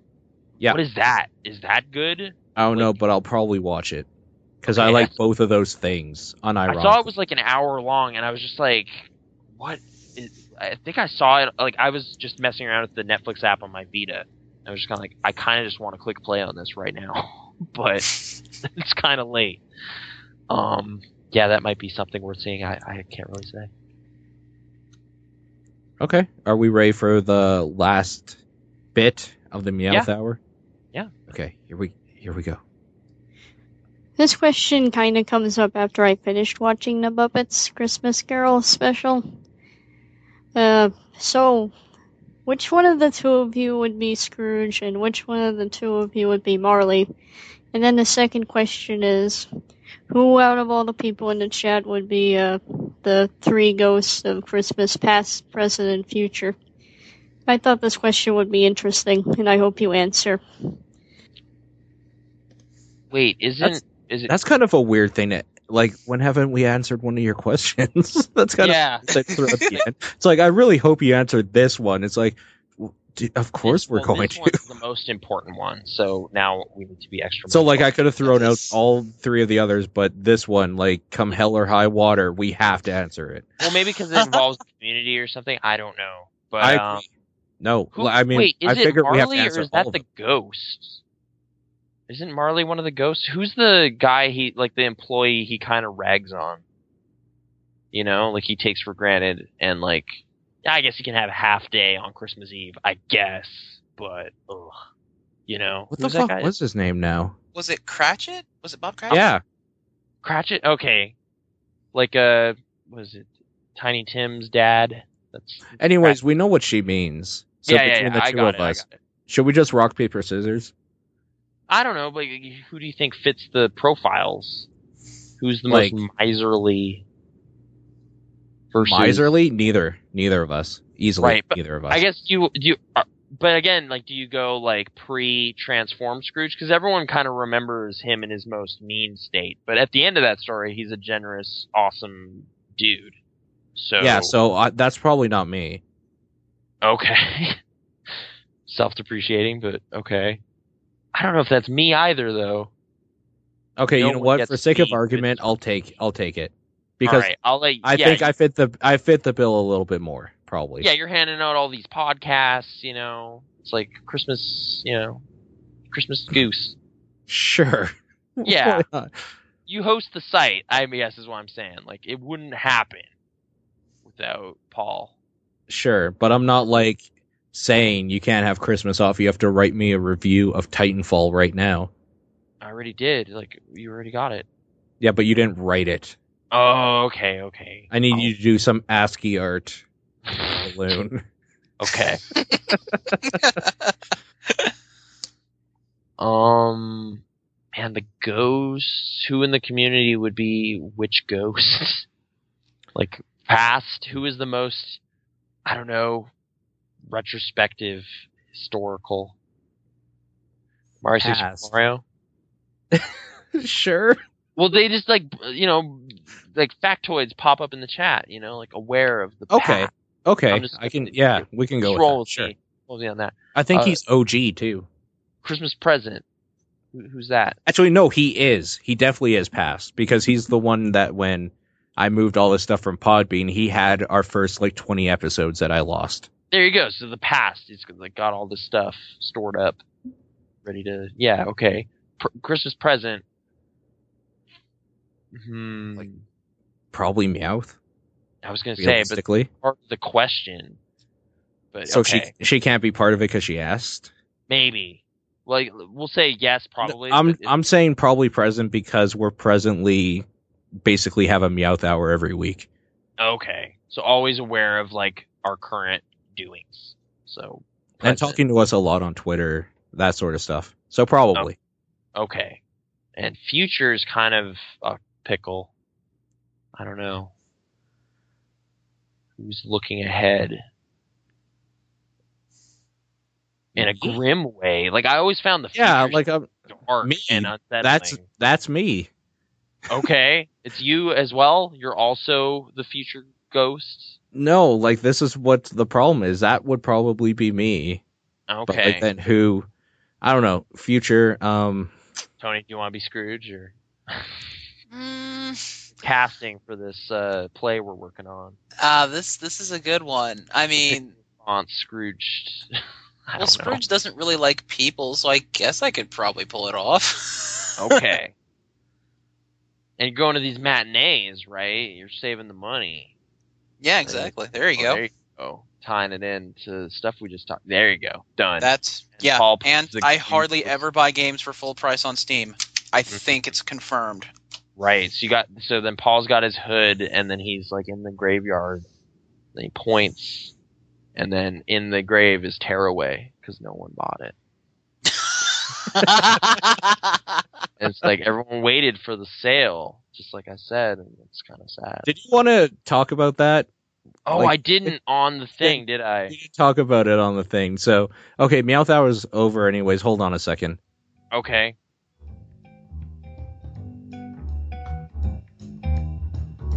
Got a question or comment for the show? You can email us at podcast at pixelresponse.com or leave a voicemail using the voicemail feature on the right side of the main page. On Twitter, you can reach Nathan at Krasnor and Paul at Exposure. Be sure to check us out on Facebook at facebook.com slash the pixel response and visit pixelresponse.com for more. Okay, okay. So uh, we appreciate anytime we get voicemails, emails, Twitter question, whatever, all that sort of. Mhm. Go ahead, tear away. Let's do it. Well, uh, oh, okay. I don't. I don't really know how to like start into the topic other than I played the Tearaway demo a couple times, like PAX and E3, so I, I have some understanding of the game, and it, it seems pretty charming. But um, I don't know. Just I saw a tweet one morning that was retweeted by Nick Suttner, who works for uh, PlayStation. That was like, "Hey guys, Tearaway's twenty dollars on Amazon right now. Get that ASAP." And it was really just the ASAP that kind of, I don't know, rubbed me weird. I was just like, well, I mean, no rush, really. Like, and then I, I ultimately just got to like, well, the way I would do it is just wait for it to come on to Plus. So I just expressed that essentially. Realized that would be kind of a negative thing for Sony PR. So then I hashtag double edged sword because it's like a good thing because people want to subscribe to Plus, but it's a bad thing because why would you buy anything ever? Because it's just going to be on Plus. Um, and yeah, I kind of got a, a little conversation going, which I wasn't really expecting to happen. Um, just from a couple, I don't know, and I think that was kind of part of the thing of just like thinking about reviews and like value and all this. Like, it's like it's easy to review something that you got for no money and say it's really great and people should buy it, but why would they buy it for forty dollars really quickly when they could wait until it's t- like you know twenty in this deal, which is already kind of a big slide considering that game just came out, or even like you know ten dollars or whatever in a plus sale at some point, or I'm assuming it'll eventually be a subscriber game because it's a media molecule first party thing, and I already have Little Big Planet thanks to that. So I don't know. It was kind of a bit of a spark point for like just yeah, like I am trained to wait for deals. I have tons of stuff to play. Why would I buy this right now? And yeah, I don't know. That game seems especially like that's going to happen. Like I, I can't see that game selling very well because why would you pay full price for that? For like not even saying like it's a bad experience. It's just it's a short experience during a vi- very busy time of year. It's not going to be a high priority for like a lot of people. So yeah, like I I don't know. Have you guys do you even know much about this game or I frankly don't give a fuck about it.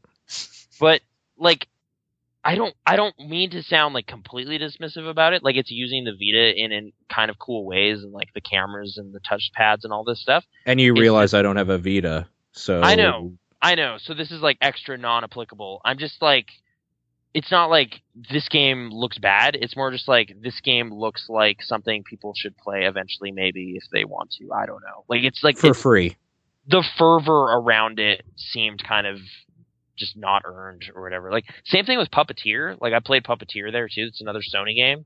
I'm gonna wait for like that to be almost no money. Not because it looked bad, but because it's kind of just a platformer experience and I'm good. Like I, I've I have those and it seemed to lay the narration on real thick, so I might get tired of it. It just seemed like it had an like that's the thing.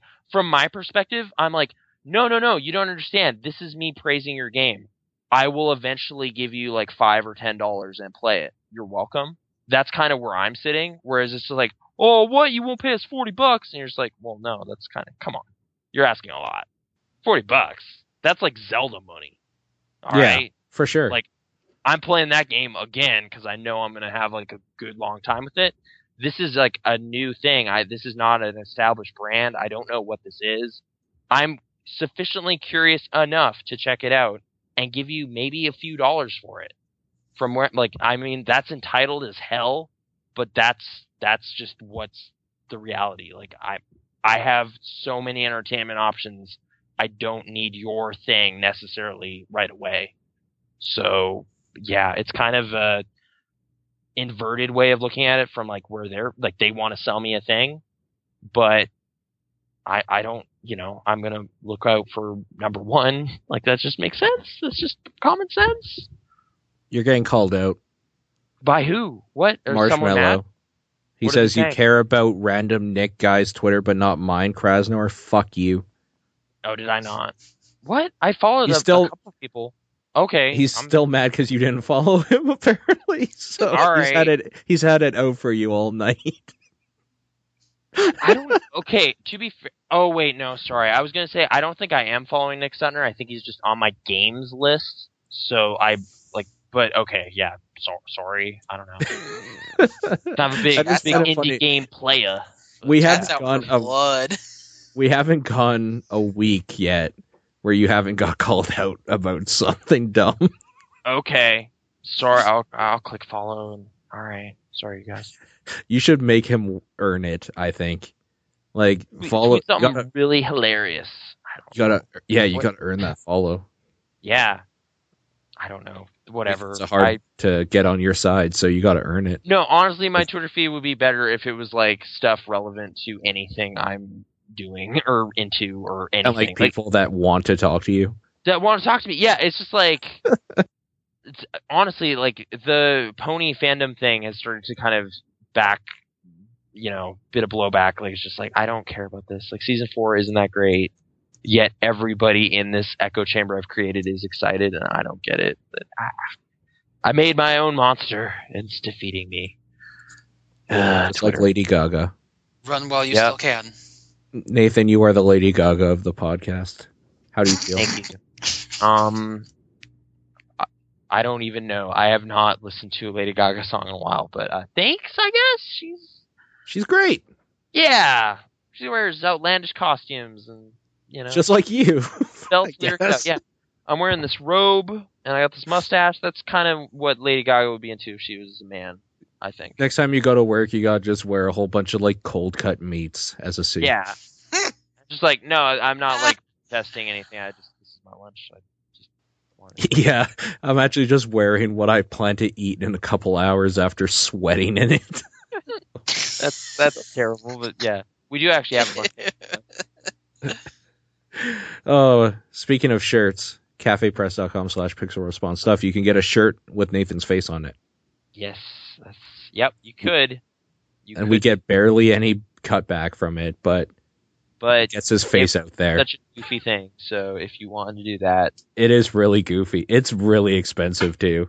Like I saw it? what the, I saw what the price is for like and random people. yeah. For like a normal person, it's thirty. Oh, jeez. Yeah, for me it'll be twenty five. Okay, man. If anyone, I I totally understand if you don't want to do that. Hey, like Creative Common license on that picture. If you want to make your own iron-on thing, go ahead.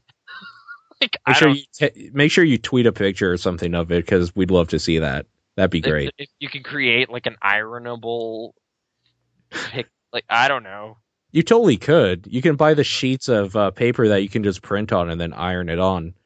Okay. I don't think they work very well, but I mean, who cares? Like, Yeah. if that's what you need to do, I I'm fine with that. That thirty dollars is a pill to swallow. Maybe- That's crazy. Does that mean I should offer the like transparent PNG of just your head for people to download if they want to do that? If that, if, I guess I don't know. Because then they could download it straight from us and not have to like try to cut it out weird from like a shirt site. Something or yeah, okay. Yeah, maybe maybe we'll do that. anyway, there you go. Those are things we do. Anyways, besides that, Tony, thank you for joining us. Where can people find you? Uh, they can follow me on uh, Twitch at Zeta Shade. I don't stream, but in the future I do plan on streaming actually, so hopefully that can get off the ground sooner rather than later. Uh, and you can also find me at Twitter uh, at T underscore P O M P S. So that's T underscore Pomps. And I tweet about all kinds of stuff. I do a lot of gaming, a lot of hockey related stuff, uh, board games, just kind of, just kind of an all around nerd, so to speak. Thank you guys for having me on the show. It's very much appreciated that you guys would uh, have me on, and you know, I had a blast. Well, it was great having you. We'll have to do it again sometime. But for now, The music's already okay. it's starting. The end, the beginning of the end is here, and we will see everybody else next time.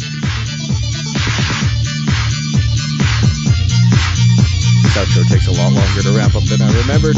Bye.